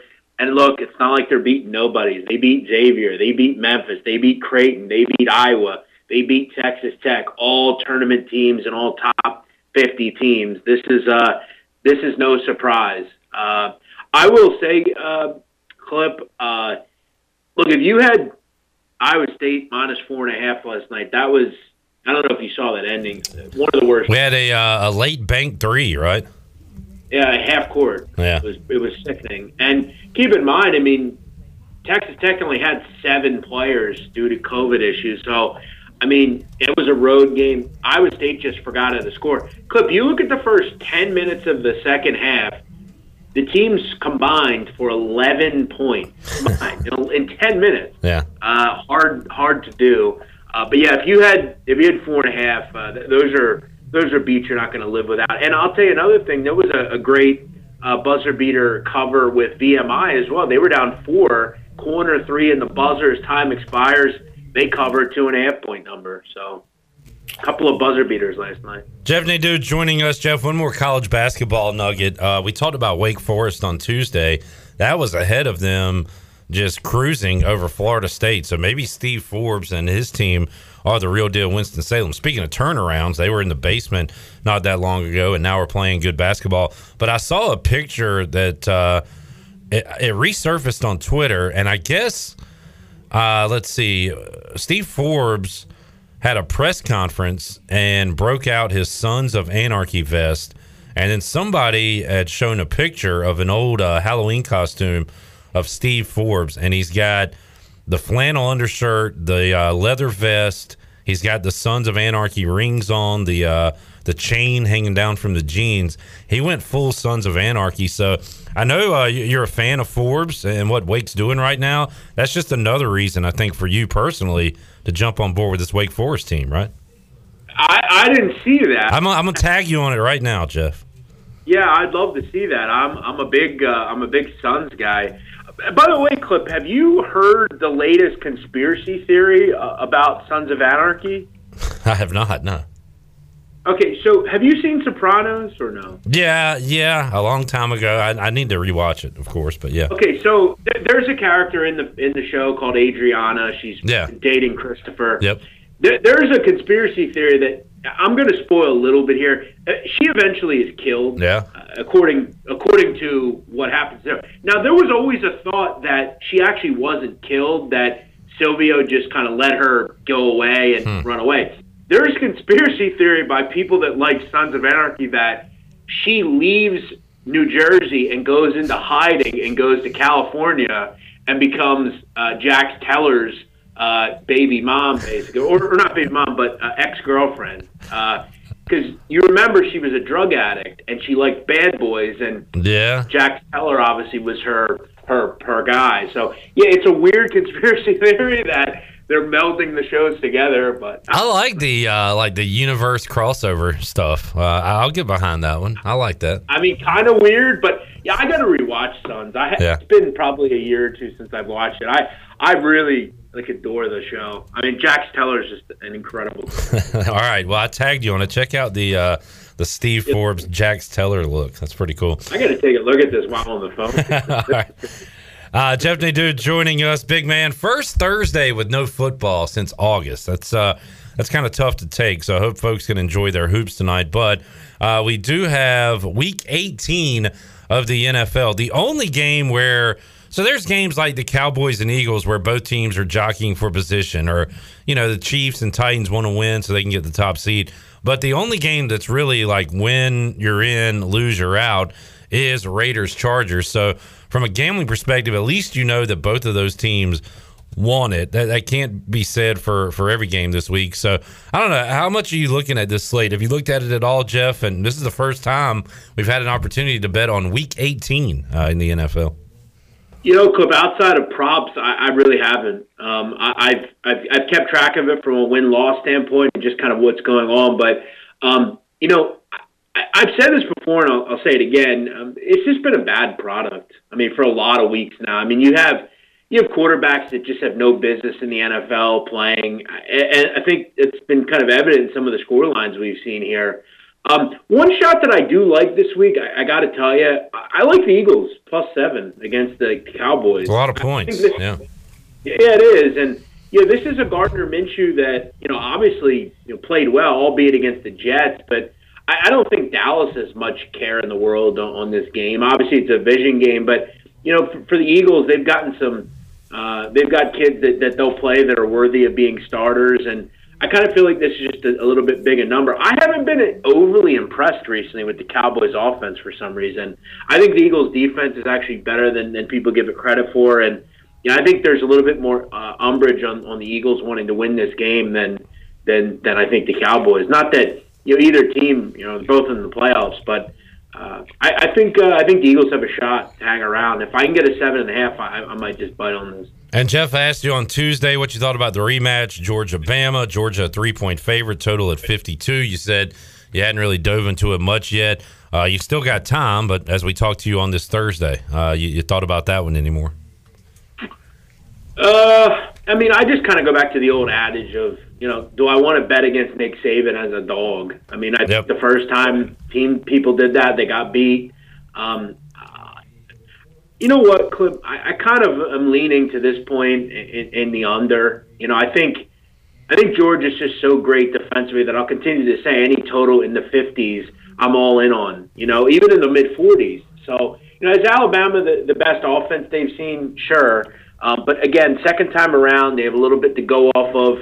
I'm willing to think with some time to prepare, it'll be a little bit different. Keep in mind, first game got to 65, so it went way over. I'm going to hope that two of those touchdowns don't happen and this stays under. It's kind of that thinking. I don't know. I think it's a little bit – I don't think we see a 38-point second quarter. I don't think we see that again. So I'm going to bank on an under. I think 52.5 is a great number as well. Jeff Nadeau joining us. Got a lot going on. We had somebody in the Facebook chat during our conversation on Tuesday, Jeff, say they were really enjoying the sit-down. I know you got the sit-down podcast going on. The Big Man on Basketball is a weekly show that people can check out. So a lot going on right now with you, right?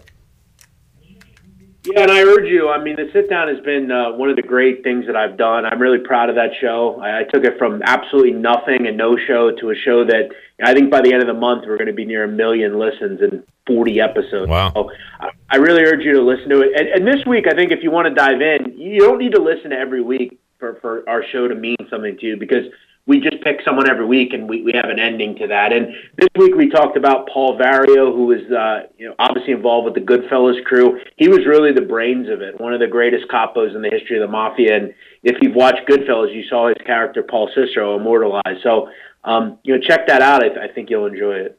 Great stuff, big man. Have a fantastic weekend. We'll talk to you again next week, and we'll keep in touch. You can also follow him on Twitter at Jeff Nadeau. He's always having some Q&As if you got basketball questions or things like that. So we'll talk to you that way this weekend, Jeff, and get you back on the show next Tuesday. I will say, Clip, if I were in charming California and that individual walked up to me, I wouldn't think he wasn't in the Sons of Anarchy. Actually doesn't look that bad. Just another reason to like Steve Forbes and Wake Forest, I think, Jeff. It's pretty cool. Yeah, Steve Forbes is good in my book. Thanks, Jeff. See ya. All right. Take it easy, Clip. Jeff Nadeau joining us today here on Pirate Radio Live. Let's take a time out. We'll come back and wrap up hour number 2 of today's program. Still to come in hour 3, we got Troy D, Touchdown Tony Collins, and we'll open up the booty bag. It's all ahead on Pirate Radio Live. Back with you on a Thursday after this.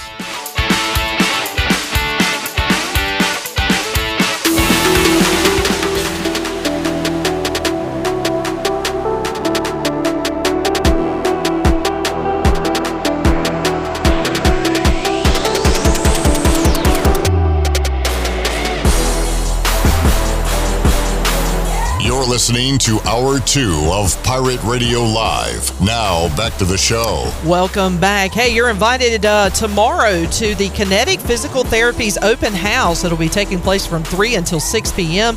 You can come out and enjoy a free tour of Kinetic's new 7,000 square feet addition. There'll also be free food and drinks, raffle prizes, special discounted prices, and more. Make your plans now to join Kinetic Physical Therapy tomorrow afternoon from 3 until 6 p.m. on Arlington Boulevard in Greenville. For more information, go to their website at kptonline.com. Now let's head back in to Pirate Radio Live. Here is your host, Clip Brock. Alrighty, back with you on a Victory Thursday edition of Pirate Radio Live. Clip Brock here. Troy D alongside. What's up, Troy? Hey, Clip. How are you? Good to see you. I'm doing fantastic. How are you? Doing well. Good to hear. Good to hear. We got Tony. Doing better today. Than what? Yesterday. Man, the cold, the rain, the darkness. You know me. Not a good day yesterday. You got to fight through it. Well, that's what today was for. Hey. Bounce back Thursday for Troy D. Has this week not been the longest week? By the way, when you come off a break, we had a pretty good extended break. We're fortunate here. We're able to take a little time off, recharge. Boy, this, I told you yesterday, kind of felt like a Friday to me. And I was like, all right, well, today's Friday. Oh, nope, not yet. When you're 2 days off, that's... I was 2 days off. That's rough. This week has felt like a week and a half minimum, possibly 2 weeks. Well, we're getting... But then I have some weeks that fly by. I'm like, wow, this has already been 5 days. Again, Troy D versus Tom is the best rivalry known to man. But this week, my friends, is a long week. And I know there's a lot of people that share my misery in that it's been a long week for them, too. I know I am not alone in this. Hey, tomorrow's Friday. Finally. And then we'll do it all over again on Monday. I'm ready for the weekend. Cycle. I don't know about you. And it'll be a short weekend, too. It'll go by just like that. This weekend, can you believe how fast it went? Man, it seemed like 2 days. And who invented that? Why did they do it the other way? 5-day weekend, 2-day work week. Wouldn't that be amazing if that was the world we lived in?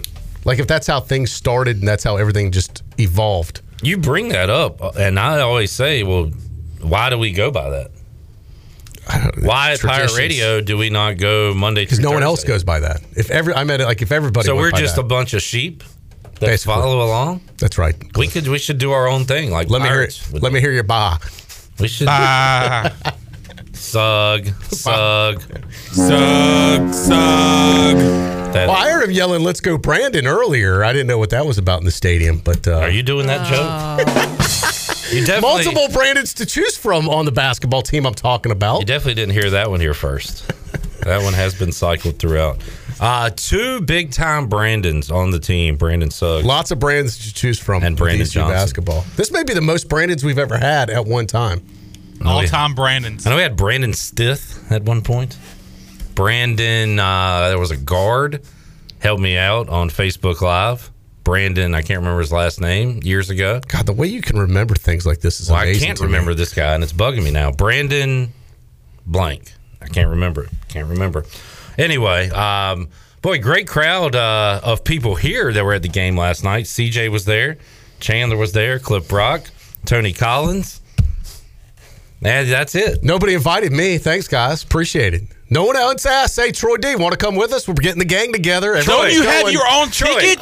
You have your own ticket. Unlike your black tie affairs. Asked me to go and hang out with you guys. You have your own ticket. You don't get invited to college basketball games. You get tickets for them, and then you enter as you please. There's local politics, bud. Troy didn't get his invite. Hey, I got lost in the mail, I guess. You know what? We need to get tickets to a Chicago Bears game. He's going to say, why did you guys not invite me? You have your own ticket. Yeah. I didn't know Tony was going. Tony's with my buddy, courtside. I didn't get invited to that. Well, I think there's a reason for that. We'll find out from Tony coming up at 5 o'clock. I tell you what, Tony looked very happy last night to be with his basketball mate. I'll just say that. So I don't know, Troy. Is that what you call them now? If there's problems in the relationship. He probably didn't have to share his popcorn. Is he hijacking my friend? There could be trouble at home between Tony and Troy. It was very dark, cold, rainy yesterday. As nights I don't care tend about to be. The weather. I can't control the weather. Don't want to talk about the weather. It's definitely having a seasonal affect disorder day. So you just took a knee on Wednesday. Sometimes you just got to call it a day. Yeah. I'm glad he can do that. Yeah. So at 6 o'clock, you got into the victory formation. Might have been more like 7:30. Sometimes you just have to quit the day. The fetal formation. My favorite saying, quit the day. Nobody loves taking one of my jokes. Quit the day. Every day. One of my jokes and making it his own is Troy D. Well, getting all those laughs. It's only your joke if you use it on the air. The tree falls in the forest and no one's there to see it or hear it. Doesn't happen. That is a very good point. Yeah. Very good point. All right. Pirates win last night. They take on Temple next. We saw that Johnny. Sorry. Go ahead. Johnny on Facebook Live says Ken Palm has Temple as a 6-point favorite. Pirates 31% chance of winning. What were you going to say? Did you Brandon Evans? Thank you, John Moody. That was the name I was looking for. Did you go and talk to Corey Glore, in person while you were there? I did not. I waved. He turned around and I waved to him. Did he recognize you and wave back and give you the greeting and Clip, good to see you? He gave us a great wave from Press Row. What a wave by the Green Wave announcer. Safe! I would love to hear Corey's calls. I like to say East Carolina is 2-0 when competing against Corey Glore. Yep. That's true. We've never lost a game. That is a stat to consider. Never lost a game or sport to consider. Up next, can't wait for baseball. No, they're playing basketball. I know, they got one more, but I'm already counting that. Next sport, baseball. Yeah. That'd be awesome to get the sweep on Corey Glore for the whole year. I mean, right now. But now the Pirates have to go to New Orleans for the first time since Corey Glore's been behind the mic. Yeah, why'd you say it like that? New Orleans. Anyway, and he popped up. Now the Pirates have to go to New Orleans. Because we're talking about Corey Glore. Down to go see his family. Family! In Louisiana. So family! There you go. All right. We'll take a break. I can't wait to hear what Tony Collins. I haven't seen Tony. Like, this is my first visit with Tony in the new year. We'll say Happy New Year. We've only exchanged one text. It was just to confirm he could be here today. I wanted to save the rest of it for the show. You're a big save it for the show. We have not talked. I may not even speak to him until the wow. The relationship is shaking. No, I just meant until we're on air. I don't want to do a show during the break. All right. We can exchange pleasantries later. We're not going to talk at all? I can't wait to be in the room during the break and just have them sitting there saying nothing. It's going to be very weird. Clip, you need to get in Troy's seat now and separate them two.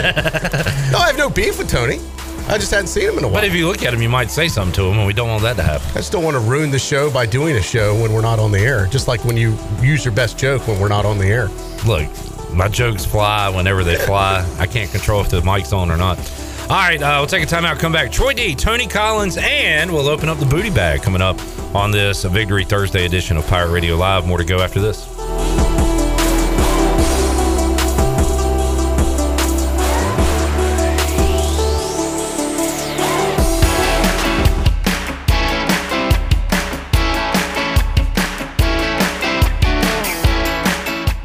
You're listening to Hour 3 of Pirate Radio Live. This hour of PRL is brought to you by Bud Light, reminding Pirate fans to stay in the game and drink responsibly. Bud Light, the official beer of the ECU Pirates, and proudly distributed by Carolina Eagle Distributing since 1989. Now, back to the show. Welcome back. Domino's of Greenville has 3 locations to take care of you. Take advantage of the week-long carry-out deal of all 3 topping pizzas for only $7.99. Order online today at Domino's.com. Now let's head back into Pirate Radio Live. Here's your host, Clip Brock. All righty, back with you. Hour 3 on this Thursday edition of Pirate Radio Live. Clip Brock, Shirley Rhodes, Chandler Honeycutt, CJ Schaefer, Troy D alongside, and we'll welcome in Touchdown Tony Collins to the program. Happy New Year, Tony. Happy New Year. Good to see you for the first time in 2022. Yes, sir. Love the pinyon hat you got today. That's Mustangs, sweet. Baby. That's sweet. It's one of the few hats you don't own. I know. I'm kind of jealous. I want one of them. How was the ski trip? I haven't seen you since then. Oh, the ski trip was fun, man. You know, the weather was, we got a lot of snow. All right, I had a debate. A lot of snow. I think this might have been one of my sons. He said, Dad, there's no way Tony Collins skis. He sits in the at the bottom of the slope and partakes in beverages. I was with the kiddies, man. You know, I was helping my granddaughter. Yeah. You're watching everyone else ski, right? Yeah. Okay, so I'm not skiing. All right, they were right about that. I'm too old for that. That's what I said. I said you didn't even put a pair of skis on. Nah, too old for that. Because he said he was going skiing though. 25, 26, 27, I would have did. He was at the slope, but you got 2 new knees or hips or whatever it is. I knew there was no way you're skiing. Nah. Yeah. You just like to do the. It's not. What do they call it? It's a family time for me, man. I know, but it's like the bar at the bottom of the slope. There is a bar down there. Yes, I know. That's where I could see you hanging out while everyone else is skiing. Yeah. There's a name for it. A lot of fun. Yeah, a lot of fun. And we talked to Bryce Williams yesterday, who just went skiing. It can be very dangerous. Oh, yeah. A lot of people get hurt skiing. Yeah. You know, you're out there doing something you don't know what you're doing. If you stay at the level that you are, you'll be fine. But one thing you don't see. You don't need to be skiing a diamond slope. One thing is you don't see a lot of brothers getting hurt skiing. You know why? Because you don't see a lot of them skiing. There you go. Which was my point when you said you were going out to Breckenridge.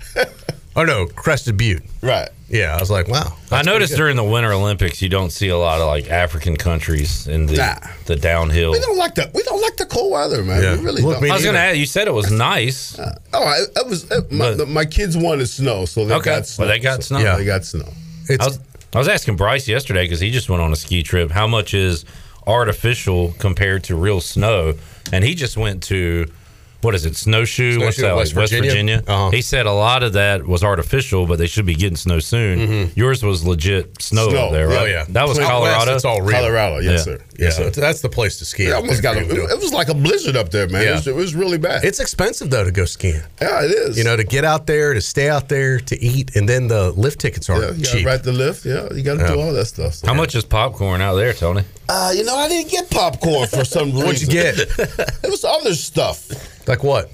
Other stuff. It's expensive on the mountain, though, because you're a captive audience, so they got you. It's like an airport. You know how airport prices are? It's exactly how they know you can't really go. But you can go into town, too. But once you're on the slope, man, you ain't going into town. Oh, yeah. When it's time to eat lunch, you're eating on the slope, and it's expensive. But ain't nobody skiing like that, man. You know, we're going to go out there for 3 or 4 hours, and that's it. That's all the skiing we do. And the rest of the 4 or 5 days, we just loving the air, you know. Oh, you're just enjoying the atmosphere out there. Absolutely. Oh, okay. I got you. Tony's big ski adventure. Yeah. What's next? Some island somewhere, probably? Absolutely. Yeah. Nowhere cold anymore, man. Water skiing. Get the cold. Tony on the water. Bobsledding with Tony Collins. And Cammy. All right, so I said this a moment ago. Last night in attendance at the basketball game, CJ, Chandler, myself, Touchdown Tony Collins. Yes, I was there, man. It was a great game. Where were you, Troy? I wasn't invited like you were. You were an invited guest. Hey, man, I'm going to tell you this. Through my buddy, the King. I'm going to tell you this, man. I had of Annapolis invited I had some great seats, man. I was courtside. And you know what about those seats? I've sat down there, and I think this is still true. Don't they give you a voucher for a free popcorn and drink? Well, the popcorn is already there. It's already there. Back in my day, Tony, you'd have to get up out of the seat, go get the popcorn yourself, still free, and then come back to the seat. Nowadays, they've simplified the process, Clip. Now they just have it already there, baby. That's awesome. The popcorn's already there. How beautiful is that? I had to mention this off the air. I got a shot recently. Could you go easy on the sorry. I meant to tell you, you can pick which arm. You should have gone right arm. Well, why did you go left arm? Why didn't I think of Troy? Yeah. I was getting taken care of. I do have a habit sometimes to hit you on the shoulder. It's one of those things. Yeah, sorry. If you could just lay off today. All right. Monday will be good. Sorry, I didn't know I was dealing booster clip today. It was a shot. Sorry. The shot was fine until Troy frogged me. All right, anyway. The show. Sorry about that. I'll try to continue myself. Back to the game. I had great seats, man. There were great seats. You had my friend's great seats. Yeah, they are great seats. Courtside. Absolutely great seats. Courtside. Yeah. They are what's the guy from L.A.? Jack Nicholson. You had the Jack Nicholson seats. Yeah, but you were baseline instead of but that was fine, too. I was still courtside. Oh, your baseline? Yeah, I was baseline. Oh, usually when I go, I'm courtside. So maybe you got downgraded a little bit, but that's okay. But I was down in the trenches. You know, when they're underneath the, you better pay attention. Rebounds. Oh yeah, you take one in the jugular right there if you're not. You better stay off your phone down there. Good seats. That's the no phone zone. The best seats I've ever had since I've been to a game. Best free seats. How many basketball season tickets have you ever paid for, Tony? Hey, Clip, did you hear what I said? I heard it. I don't know. I think he did. He just bypassed it. How many seats football have you ever paid to go to? Now, he's a Hall of Famer. Now he's going to football. He's going to a whole another subject. Yeah, yeah. All I said was, these are the best free seats he's ever had since I've been there before. You know, I'm just saying. If Troy had his way, the Hall of Famers would be paying their way in to ECU football games. I like that. Yeah. Whoa. What are you doing? I'm Robert Jones. I don't care. Yeah. We got to keep this program funded. Yeah. Step up to the plate, big man. I'm sure Tony's thrown a few bucks over the years. Oh, man, that's funny. All of that nonsense aside, awesome game, Tony. Awesome performance. You were on the right. Newton, man, I'm going to tell you, that kid he's got something special. He absolutely took the game over in overtime and absolutely won. And you stayed till the end, I hear? Yeah, absolutely. I'm stunned. It went in overtime. You never stay to the end of games. It went into overtime. Yeah, but usually you're halftime Tony. At halftime, I look around, Tony's gone. First half Tony. Yeah, even in baseball, like it's seventh inning. Four inning Tony. There's a reason behind that madness. You know, there's a reason. Because you're with Troy? No, that's... Sorry. Well, what is it then? I thought that's what it was. Has to do with what he did before he was with me. Well, there's a reason behind that. I can't get stuck in traffic. I can't do that. I have to really get out of there before traffic. Well, the good news is you had no worries about that last night. That is true. Basketball. Right. So it's a basketball game, so I'm not going to get stuck in traffic. Yeah. What, do you got bad road rage or something? So that's your thing. Like you hate game traffic like I hate the rain and cold. It's like you can't deal with it, right? I can't. It's not something that I don't. You have a real phobia. I don't want to deal with it, so I don't deal with it. All right. I don't. Yeah, so you like that's literally you can't stand being stuck in traffic. Absolutely. But you leave like real early, like halftime early. Like you could go fourth quarter. I can't take a chance. What's gonna happen? All right, let's just run the scenario. Worst case scenario. Somebody might get hurt. All right. I'm just gonna run a scenario. Worst case. You stay to the end of an ECU football game. That's not gonna happen. It's an exciting finish. I'm running a worst case scenario. But it's not gonna happen. Let me finish the scenario and then answer my question. It's an exciting finish. Everybody exits at the same time. You exit. You're parked pretty close to the stadium. You get out in a relatively quick amount of time. There is some traffic as we are leaving the stadium. You get stuck in traffic for, let's say, 5 minutes at the most. What happens to Tony Collins if he's stuck in traffic for 5 minutes? 5 minutes? Yeah. 5 minutes is not even stuck. Right. That's the worst case scenario you'd have. But, no, get stuck in traffic for 35, 40 minutes. I can't handle that. We've been to Patriot games and been in bumper-to-bumper traffic worse than that. Yeah, I couldn't handle it then. But you did. But I don't want to handle it. But if you don't want to handle something, you just don't go. You don't handle it. You didn't have an issue with it with the Patriots? What do you mean? We were stuck in traffic. There's one road going to Foxborough and coming out of Foxborough. Yeah, but you're moving. I'm talking about not moving at all. So that's the phobia. You can't move. Stand still. Yeah. I can't stand still. We were in bumper-to-bumper traffic. Right. It was moving. But we're moving. How about this, Tony? So say a noon kickoff. Trying to figure out how his brain works. Noon kickoff in Greenville. You tailgate a little bit before the game. Stay for the whole game. Do a little bit of a post-game tailgate with your buddies. Celebrate a win. Let the traffic get out. And then get out. Yeah. There you go. Stay a little later. That could happen, too. Think about that one. That could happen, too. Listen. Next season, because there's going to be some good games. Let's take that first game.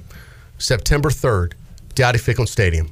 I'm going to go ahead and say, let's just say it's a night game, 7 o'clock kickoff. You're talking about state game. ECU, NC State. I don't want you to leave early because I don't want you to miss it. I don't want to miss it. Stay to the end, and then I'll stay with you, and we'll get some other people to stay to volunteer their time. We'll tailgate afterwards. We'll let all the traffic get out, and then you won't even be thinking about it. And then by the time it's time to leave, everyone will already be gone. So you're doing this all for me? I'm doing it for you, Tony. That's the type of friend I am, and I'm willing to go on record right now to say I'll do that for you. Look, he's got a little heat on him now that he knows you got another friend that takes him to games. Yeah. He's going to start opening up. And I've got a lot of other options after games, Tony. He's trying to make up for the basketball season. Oh, dear. Good stuff. Oh, man. I'll hang out with you and volunteer my time. Absolutely. Let's do that. I don't want you to have to miss the game. I don't want to miss it. Especially that first one. Let's do that first one. But I'm not saying we have to do that every game, but at least the first one you should stay. You still got to let me think about it. All right. You don't have to make a decision. Just test the waters that first game. But I guarantee you'll have a good time. I'm going to have a good time if I stay to the end or if I leave early. But honestly, options. I never knew that was the reason why you left early. Yeah. I always thought you got a call from the boss. No. And you were like, the hook came in. Oh, no hook. Tony's got to go. No hook. His time limit, his playtime has expired. Can't get stuck in traffic. Tony's, I will say this too, you're here for every show appearance early. You're always like 15, 20 minutes early. Yeah. So maybe you're just a good planner and... you do everything early. I always try to do things early. I was taught, if you're on time, you're late. So there you go. Yeah, that's what it is. That includes leaving games early. Hey, he did it before Antonio Brown. Yeah. How about that situation? Y'all got to leave Antonio Brown alone. He's available if the Patriots want him. Something's wrong with the guy, man. I know. I mean, he said there was an issue with his ankle, but he didn't have a problem running and jumping on the ankle. So he loses a little bit of credibility there. Yeah, but if he hasn't lost credibility other places, normal people don't do what he did. So there's something wrong. And I don't want it. It was funny when you first saw it, but it's not funny. I didn't think it was funny. I thought it was funny. I mean, I was like, man, this is sad. When he was taking his shirt off and throwing all this stuff away, I was like, what is this fool doing? I was thinking, man, there's better ways to handle this. Of course it is. You've got a disagreement. That's not how you need to handle it. But he has a problem, man. There's a problem, man. And I hate to say it, the kid's been knocked out 3 or 4 times during the game. There was that one big, was it perfect? It was perfect. He has not been right since then. That's what they say. I'm telling you, man. So it's something wrong, man. He needs to get checked. A couple people chiming in. Cannon says, how about the Tulane coach last night? So I said at pregame, Ron Hunter, one of the more entertaining guys. If you remember that tournament a few years ago, his kid RJ Hunter hit a 3 to pull an upset, and he was on a stool because I think the coach injured himself celebrating the conference championship, so he was coaching on a rolling stool and he fell off the stool and went viral. But he was at Georgia something. Georgia State. No, he was at Georgia State. Okay. Last night, did you see him at all? He's very animated. I was watching him on the sideline. Yeah. Did you like his outfit? I commented. I thought this was an underplayed. He was in all black. I know. I don't know what he was wearing. I said, well, he was wearing a Letterman's jacket, and he took that off to show the black shirt with the gold chain. I said, he totally looked like he was ready to go to Still Life that last night. He is downtown. I was like, this guy's ready to go out and party. He also fell down. I didn't notice it at the game. I saw a video later after the guy missed the shot at the end of regulation that rolled around. He fell down on the floor and on his back. I know. So he was all over the place. That was a crazy shot, too, man. Yeah. I thought that was good. Did you eat the free popcorn? Yes, I did. Is the popcorn better at basketball or football games? I'm going to tell you, Troy, last night the popcorn was good. The seats were good. Don't call me, I'll call you.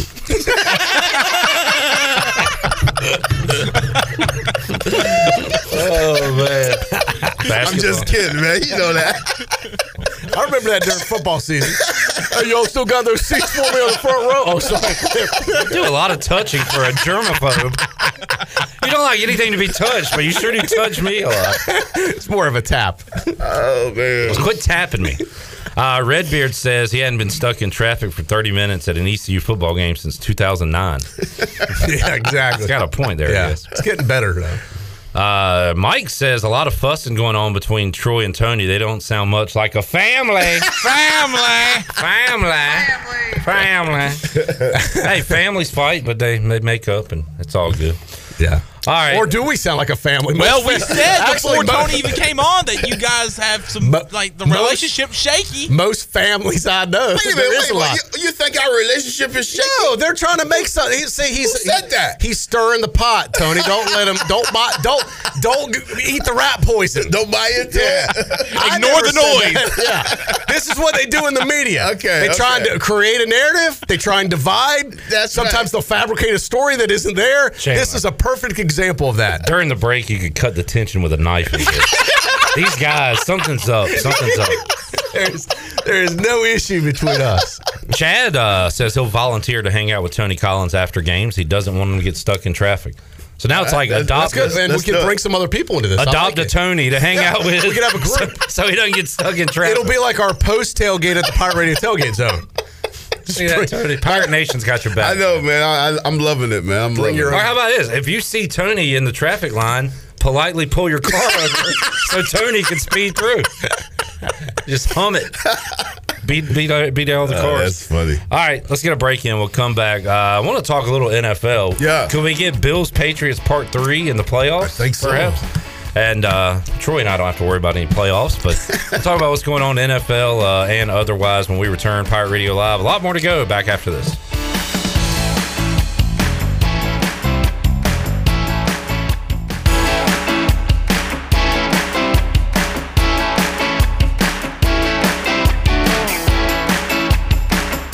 You're listening to Hour 3 of Pirate Radio Live. This hour of PRL is brought to you by Bud Light, reminding Pirate fans to stay in the game and drink responsibly.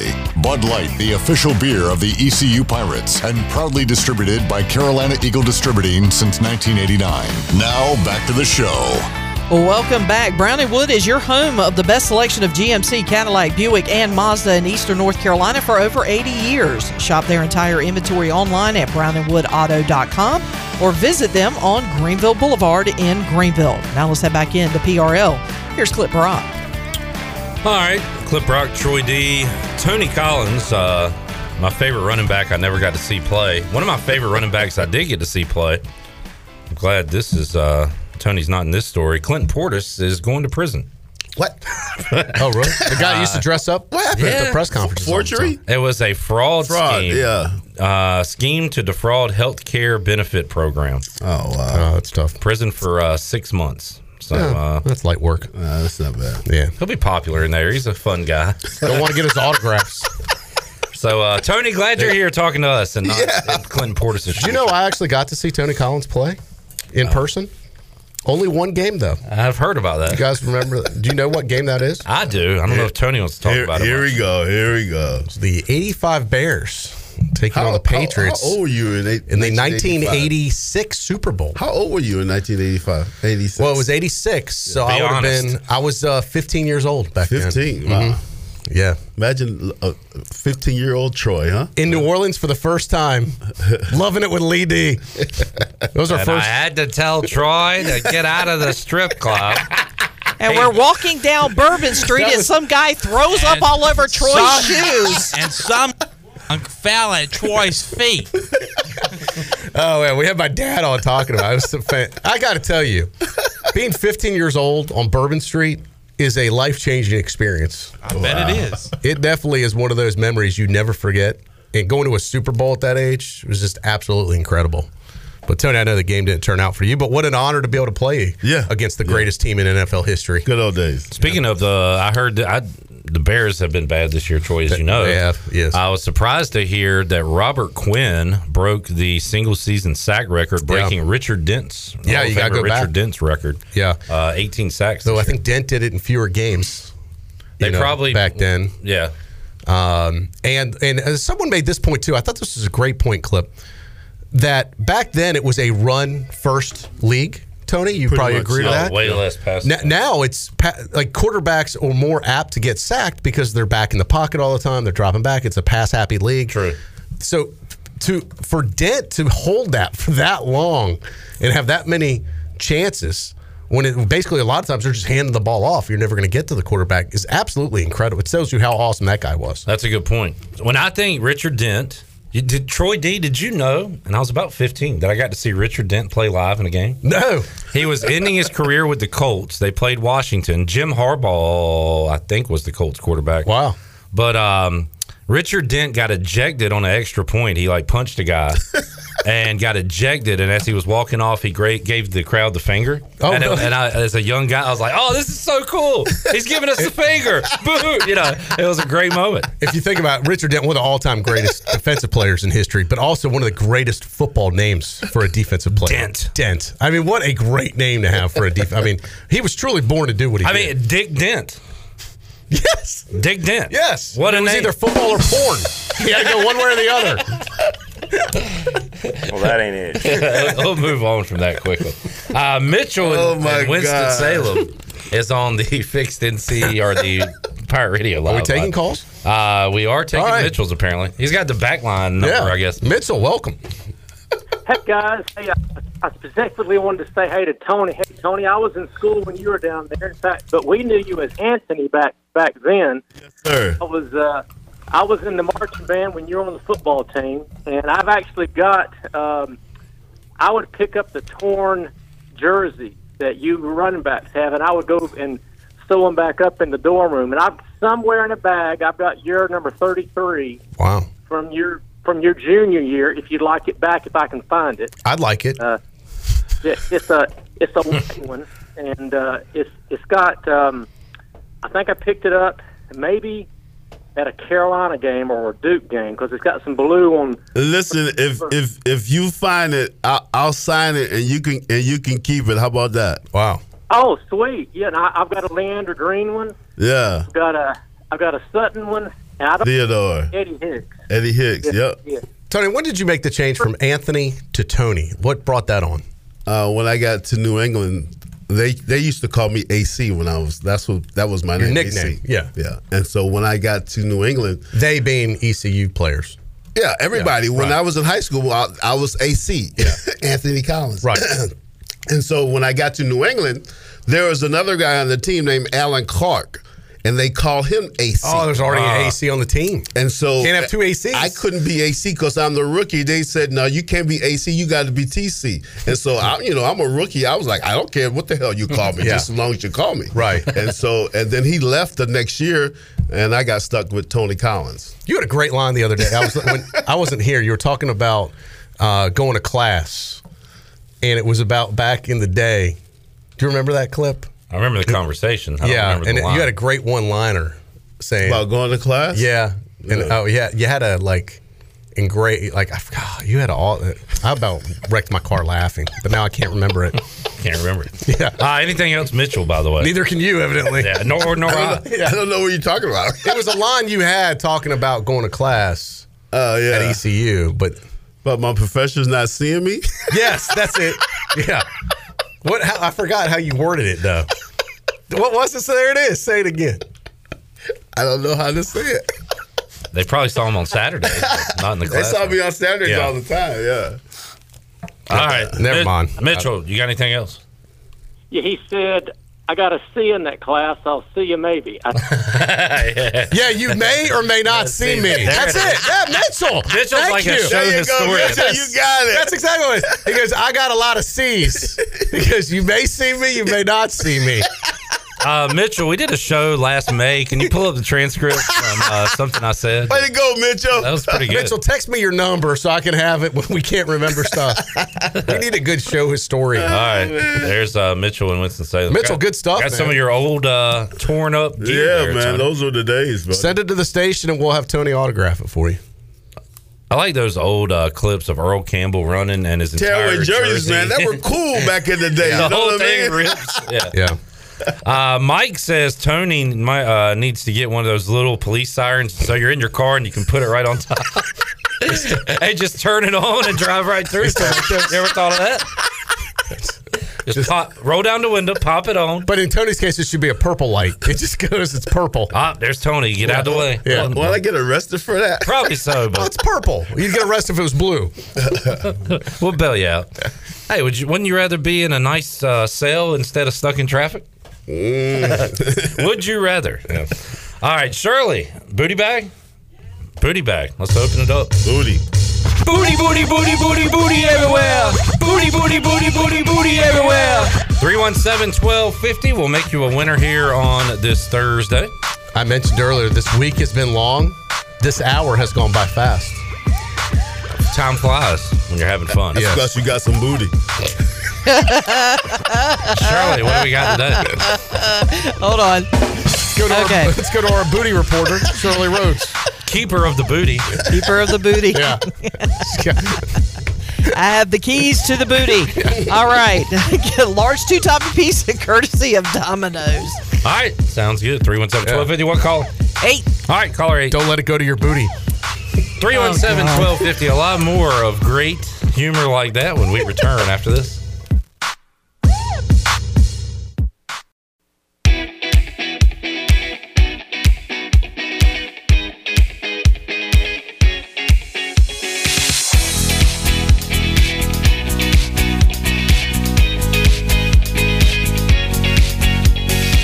You're listening to Hour 3 of Pirate Radio Live. This hour of PRL is brought to you by Bud Light, reminding Pirate fans to stay in the game and drink responsibly. Bud Light, the official beer of the ECU Pirates, and proudly distributed by Carolina Eagle Distributing since 1989. Now, back to the show. Welcome back. Congratulations to Robbie Sutton of Greenville. Picked up a large two-topping pizza, courtesy of Domino's. Domino's of Greenville has 3 locations to take care of you. Every day, all 3 topping pizzas are only $7.99 each for carry-out only. Order online today at Domino's.com. Now let's head back in to Pirate Radio Live. Here's your host, Clip Brock. Alrighty, back with you here on Pirate Radio Live on a Thursday. They're going to give it another go. More semi-pro football, Troy D. Remember the XFL, the AAF. Yeah. Well, the USFL. I saw the ads for this thing. Yeah, USFL is coming back. It's going to season will start in April, run through June, and they named some of their first head coaches today. Some familiar names: Todd Haley, a longtime offensive coordinator, was a head coach with the Chiefs, I believe. Kevin Sumlin We saw him coach live, Troy D. He lost in the Conference USA Championship with Houston when they played here at ECU. He was also the head coach at Arizona and A&M when they had Johnny Football, I believe. Mm-hmm. Mike Riley, I remember him with Oregon State. But these leagues have just not been able to succeed. They were going to have a couple last year. The Rock was involved with bringing the XFL back, but COVID took that away, I think. So they postponed it. I think it's not till 2023. Right. And Gene Chizik also is rumored to be in talks with one of the teams in the USFL. So they're gonna. I don't see their fate being any different than the other ones that have tried this before. Is it a spring football league? April to June. Yeah, it just doesn't work. Yeah, for whatever reason. You know, I'm not rooting against them, but it just doesn't seem to work for whatever reason. History shows. Yeah, it just has not worked. All right, and you've had some big money people backing these things before. Yeah, you've had Vince McMahon's organization that has a multi-billion-dollar industry backing it. The original XFL lasted just one season, right? Yeah, they came back. That didn't work. Then the AAF. The AAF had like CBS behind it. Yeah, and Bryce was part of that, and we still hadn't got the full story, but he just talked about how dysfunctional it all was. Yeah, guys were waiting on checks. But the guys that started it were major, like former executives, right? Media executives and stuff. I mean, knew what they were doing. Bill Polian too. Yeah. Like they had football minds. They had some big names in it. Some good name coaches too. But it's just, the interest isn't there. Right. Unfortunately. You can't force interest from football fans like us. You can't fake it. Week 18 is happening this week for the first time ever. I kind of wish we were on to the playoffs. But I know, because week 18 is like, are you going to start your starters? Are you going to sit your starters? What you going to do? You going to do this? You don't know who's going to win. You never know. I like the idea at first. Now I don't like the idea. I feel like it's dragged on too long. The only winner go home game, really, two teams that the winner is in is the Chargers and the Raiders. Right, playoffs. That's the only game that counts. Yeah, so they put that one Sunday night. Who the Patriots got, Tony? I don't even know. We got the Dolphins 425, and the Patriots are in. They're regardless, just trying to win or lose, we're in. Yeah. So. And I guess they can still win the division if they win and Buffalo loses. Yeah, Buffalo loses. Do you have like home field advantage at stake, or Well, if Buffalo loses, so you have a reason to win. So they're going to try. But New England's going to try to win the game. Absolutely. If the playoffs started this weekend, though, we would get the rematch of Patriots and Bills in Buffalo. So I saw you broke out your Bills jersey the other day. I lost a bet and had to put the jersey on for a couple of days. Yeah.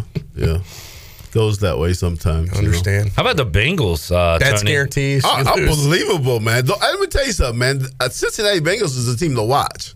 I watched them play against Kansas City last weekend. They were flying up and down the field. The boys can go. They're going to have a home playoff game because they won their division. The Tennessee Titans and Chiefs are fighting for the 1 seed in the AFC.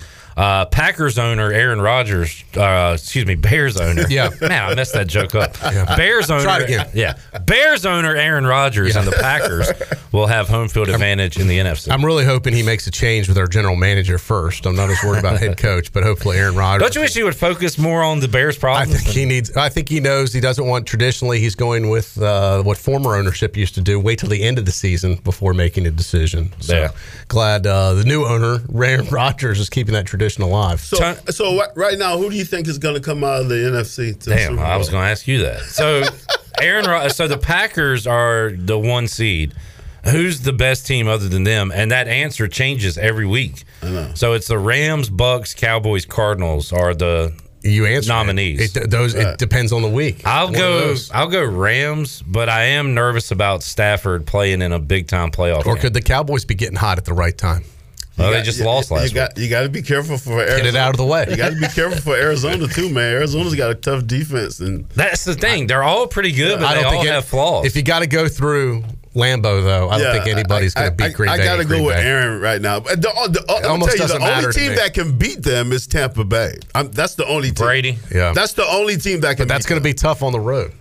That's the only team that can beat them. I want to see the Rams or Cardinals get in, but the idea of an NFC championship, Brady and Lambeau versus Rodgers. That's exciting. The NFL's pulling for that. Yeah. And probably they're pulling for the Cowboys to do something too, just because that'll get some eyeballs. But NFC playoffs are going to be awesome. There are some A few dud teams in with the Niners and maybe the Eagles. I don't know. I don't think they have much of a shot. But yeah. Are you ready to be disappointed on the Washington football team name?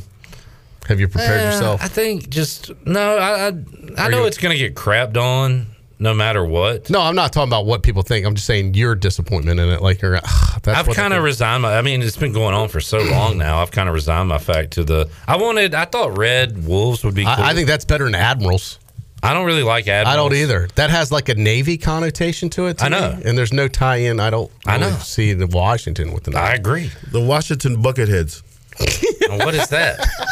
A buckethead. What is a buckethead? Google it up. If you got a buckethead, you know how hard you can hit. That's if you have a buckethead. Tony's the Washington Bucketheads. He likes to call people bucketheads. Just see if there's the Washington Bucketheads. It's a slang term. There's a famous musician. That's catchy, man. Why did Buckethead leave Guns N' Roses? That's a great question. The Washington Bucketheads. All right. No, I like Commanders more than Admirals. I don't love either one of them. But those are on the short list, apparently. So yeah, I was trying to come up with something last night, like what would be good, because I like the idea of keeping the R, where you could still have that, you know, Red Wolves, Red Hogs, Red Hogs. It's got to be red something. How about the Feathers? The Washington Feathers. I don't really like that. It sounds kind of soft, Tony. Yeah, we played the Feathers this week. Who was it? Pirate Owl with the Washington Rednecks. Rednecks. I thought that. Now that would be. One, you don't have a worry about a trademark violation of any. So, there's no team out there calling themselves the Rednecks right now. You could have a great logo. Yeah, the profile, the beard, but somebody's gonna say, "With a smoke in one hand." You can't call people rednecks. So then somebody's gonna say something about. No, I think we could get representatives of the Redneck Nation to say this would be an honor to be recognized by the Washington Rednecks. You know, with the leaky sewage and stuff, y'all should be the Washington Plumbers.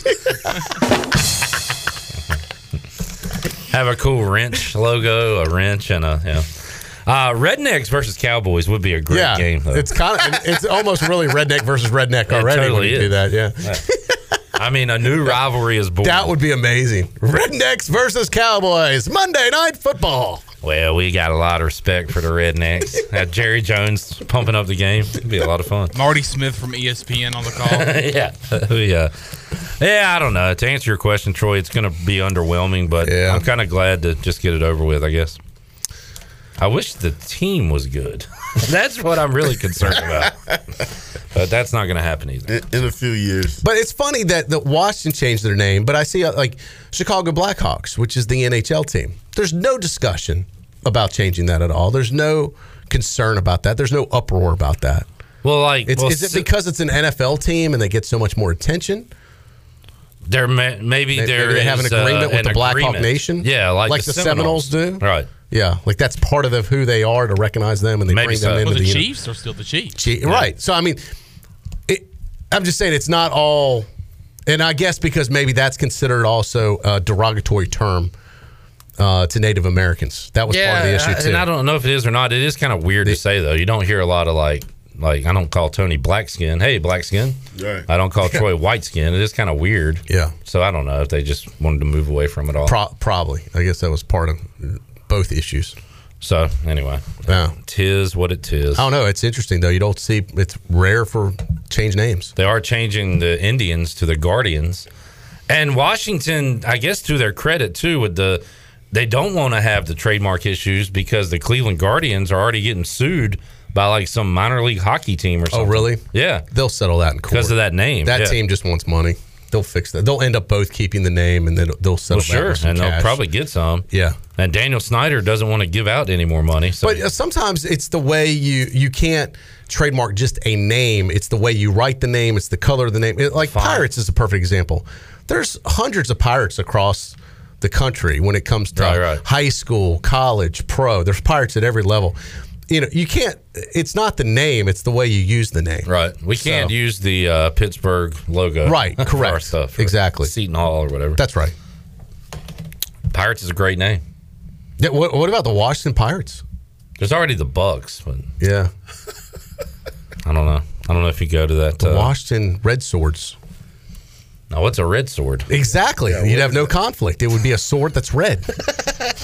Why not bucketheads? Why just don't go with Tony, we moved on from bucketheads. Why just want to go with bucketheads? I just gave that to them for free. They're paying some marketing company $10 billion to come up with some crappy name and logo. The Red Swords. The Red Swords. Yeah. Be kick ass. Sounds right like there. Sores, red sores. Like something you get in your sometimes butt. You play like red sores. So it could go both ways. All right. Playoffs coming up next week. By the way, speaking of the biggest game this week, it will be Chargers Raiders. Zay Jones had a monster game on Sunday. Linval Joseph on the Chargers side. We were talking about this with Igo. Linval's kind of getting up there in his career. He'll probably get another contract or two, maybe one-year deals. Yeah. You think he was going to get a couple? How old is he now? Like maybe a couple of one-year deals. Oh, I'm saying he'll get a one-year deal next year. And maybe 9-10 years now, right? Yeah. Close. He left here in 09. Yeah. But he's still good. So, I mean, he's still playing. Still a factor. So, he's trying to make another championship run. He got a Super Bowl early on in his career with the Giants. Right. So, trying to get one more. But it'll be Zay versus Linval Sunday night right here on Pirate Radio. Yeah, it'll be exciting. Cool tie-in there. Tony, how about the championship, Bama and Georgia rematch? I mean, I'm going to tell you, I think it's going to be a good game, but I just can't see Georgia sticking with Bama. They just got too much. Offensively, Georgia has been like untouchable, other than one game this year, and that was when they got rolled by Bama.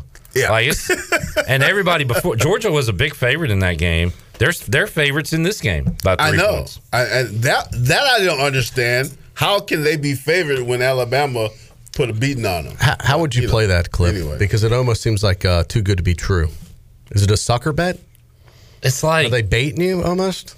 To take Alabama? This is very like just normal man thinking. Anytime Bama is an underdog, just take Bama, right? And you won't feel bad about it, right? And you're getting point, like you're like, 3 points. Yeah, maybe Georgia wins, and you're like, well, dang. But if you didn't take Bama as an underdog, and Georgia gets smoked, you're like, I am a moron. You're going to look in the mirror and say, you're an idiot. Yeah. Because you did not take Alabama in a championship game with Nick Saban. You know what I'm saying? Man, I got to tell you, that's hard to pass up right there. I know. It is.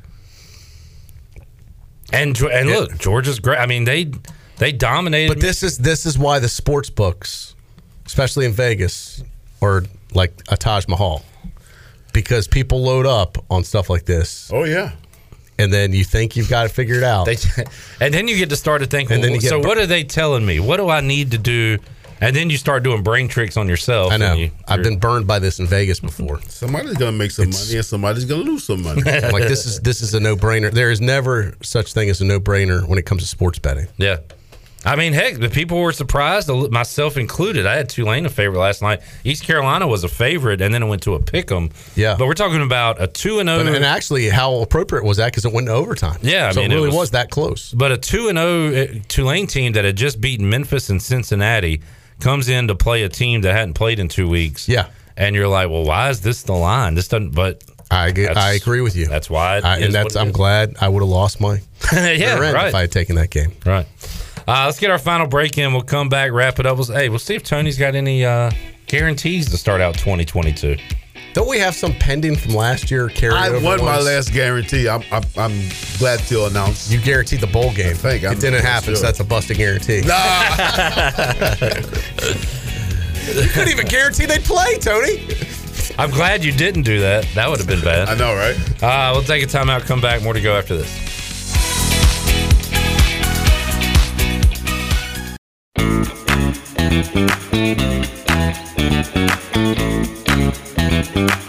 You're listening to Hour 3 of Pirate Radio Live. This hour of PRL is brought to you by Bud Light, reminding Pirate fans to stay in the game and drink responsibly. Bud Light, the official beer of the ECU Pirates, and proudly distributed by Carolina Eagle Distributing since 1989. Now, back to the show. Welcome back. It was a tough day for the stock market today. The Dow was down 170 points and closed at 36,236.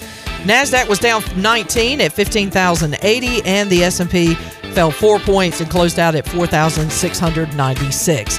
That is a look at your stock market report brought to you by Wells Fargo Advisors. For a personal look into investing, call Wells Fargo Advisors today at 756-6900 in Greenville. Wells Fargo Advisors, LLC, member SIPC. Now let's head back into PRL. Here's Clip Brock. All right, I think it's Shirley Rhodes. We're talking about it during the break. Troy, January 6th, this is the anniversary of a day I'd like to forget. A day that changed everything. What a nightmare. And yeah, of course. It's probably one of the worst days of my life. What happened? The double doink. Yeah. I thought it was the double doink day. It was Happy double doink day for those that recognize it. It was the double doink heard around the nation. I thought you guys were talking about the White House. No, man, this is a lot more important. Come on. I don't think it was the White House either, Tony. Yeah, it was Capitol. Whatever. Yeah. Wherever they were at. Well, good. I'm glad you did. That was the setup that we were going for. Yeah, perfect. That was the bait and switch right there. Tony enjoyed it if nobody else did. Yes, that was what, 3 years ago, Clip? 2019, yep. Oh, man, I took my dad to that game. You were there. We saw your first. That was a playoff game? That was a playoff game. Yeah. Wow. Yeah, how far we've fallen since then. That really changed everything, because if they made that, they would have moved on to the NFC Championship, and who knows, could have been a Super Bowl run, could have got hot, but now here we are. Oh, yeah, because the Eagles, that was their Nick Foles Super Bowl year, I guess. Yeah, and how ironic, he's our guy now. Pack up. Wow. That's third string in the league. Can't beat him, join him. Yeah, I forgot about that, man. I can't believe. It's still, I've never been more depressed at a pro football game than that. Where's Cody Parkey? That's the question. I've got some choice words for him. Lee D's got him tied up. Always in how. Yes. I hope he is miserable somewhere. Because he has made us miserable. Real quick, Tony, I didn't bring this up because it's never going to happen, but just hear me out. This is a scenario. Okay. Chad asked, so if the Jaguars beat the Colts, and the Colts have not won in Jacksonville since 2014. Okay. So just throwing that out there. Okay. If the Jaguars beat the Colts, the Chargers and the Raiders can both make the playoffs if they tie. So do you ever see a scenario where NFL coaches and players could make a deal and say, look, guys. Tie on purpose? We're just going to tie. We're both going to go to the playoffs. 100% chance of going. Just do this. We'll all agree to it, and we'll all go to the playoffs. What would you think as a player if your coach came to you and asked you if you would do that? I'd be like, what? Are you serious? I mean, I thought about that, Clip, and I think Tony's right. I think there's too many moving pieces, too many people involved to have to do it. You'd never be able to get agreement on that. There'd be too many people who would be like, no way, we're not doing that. Hell no. I don't think you get the buy-in of the players. So you do it for like 3 quarters, and then in the fourth quarter, somebody's like, hey, run it. Exactly. Right, and even if you got the buy-in of your team, I think the other team may pull a fast one on it. It would be fascinating to watch. I'll say that. Like a game of chicken, right? Like, who's going to flinch?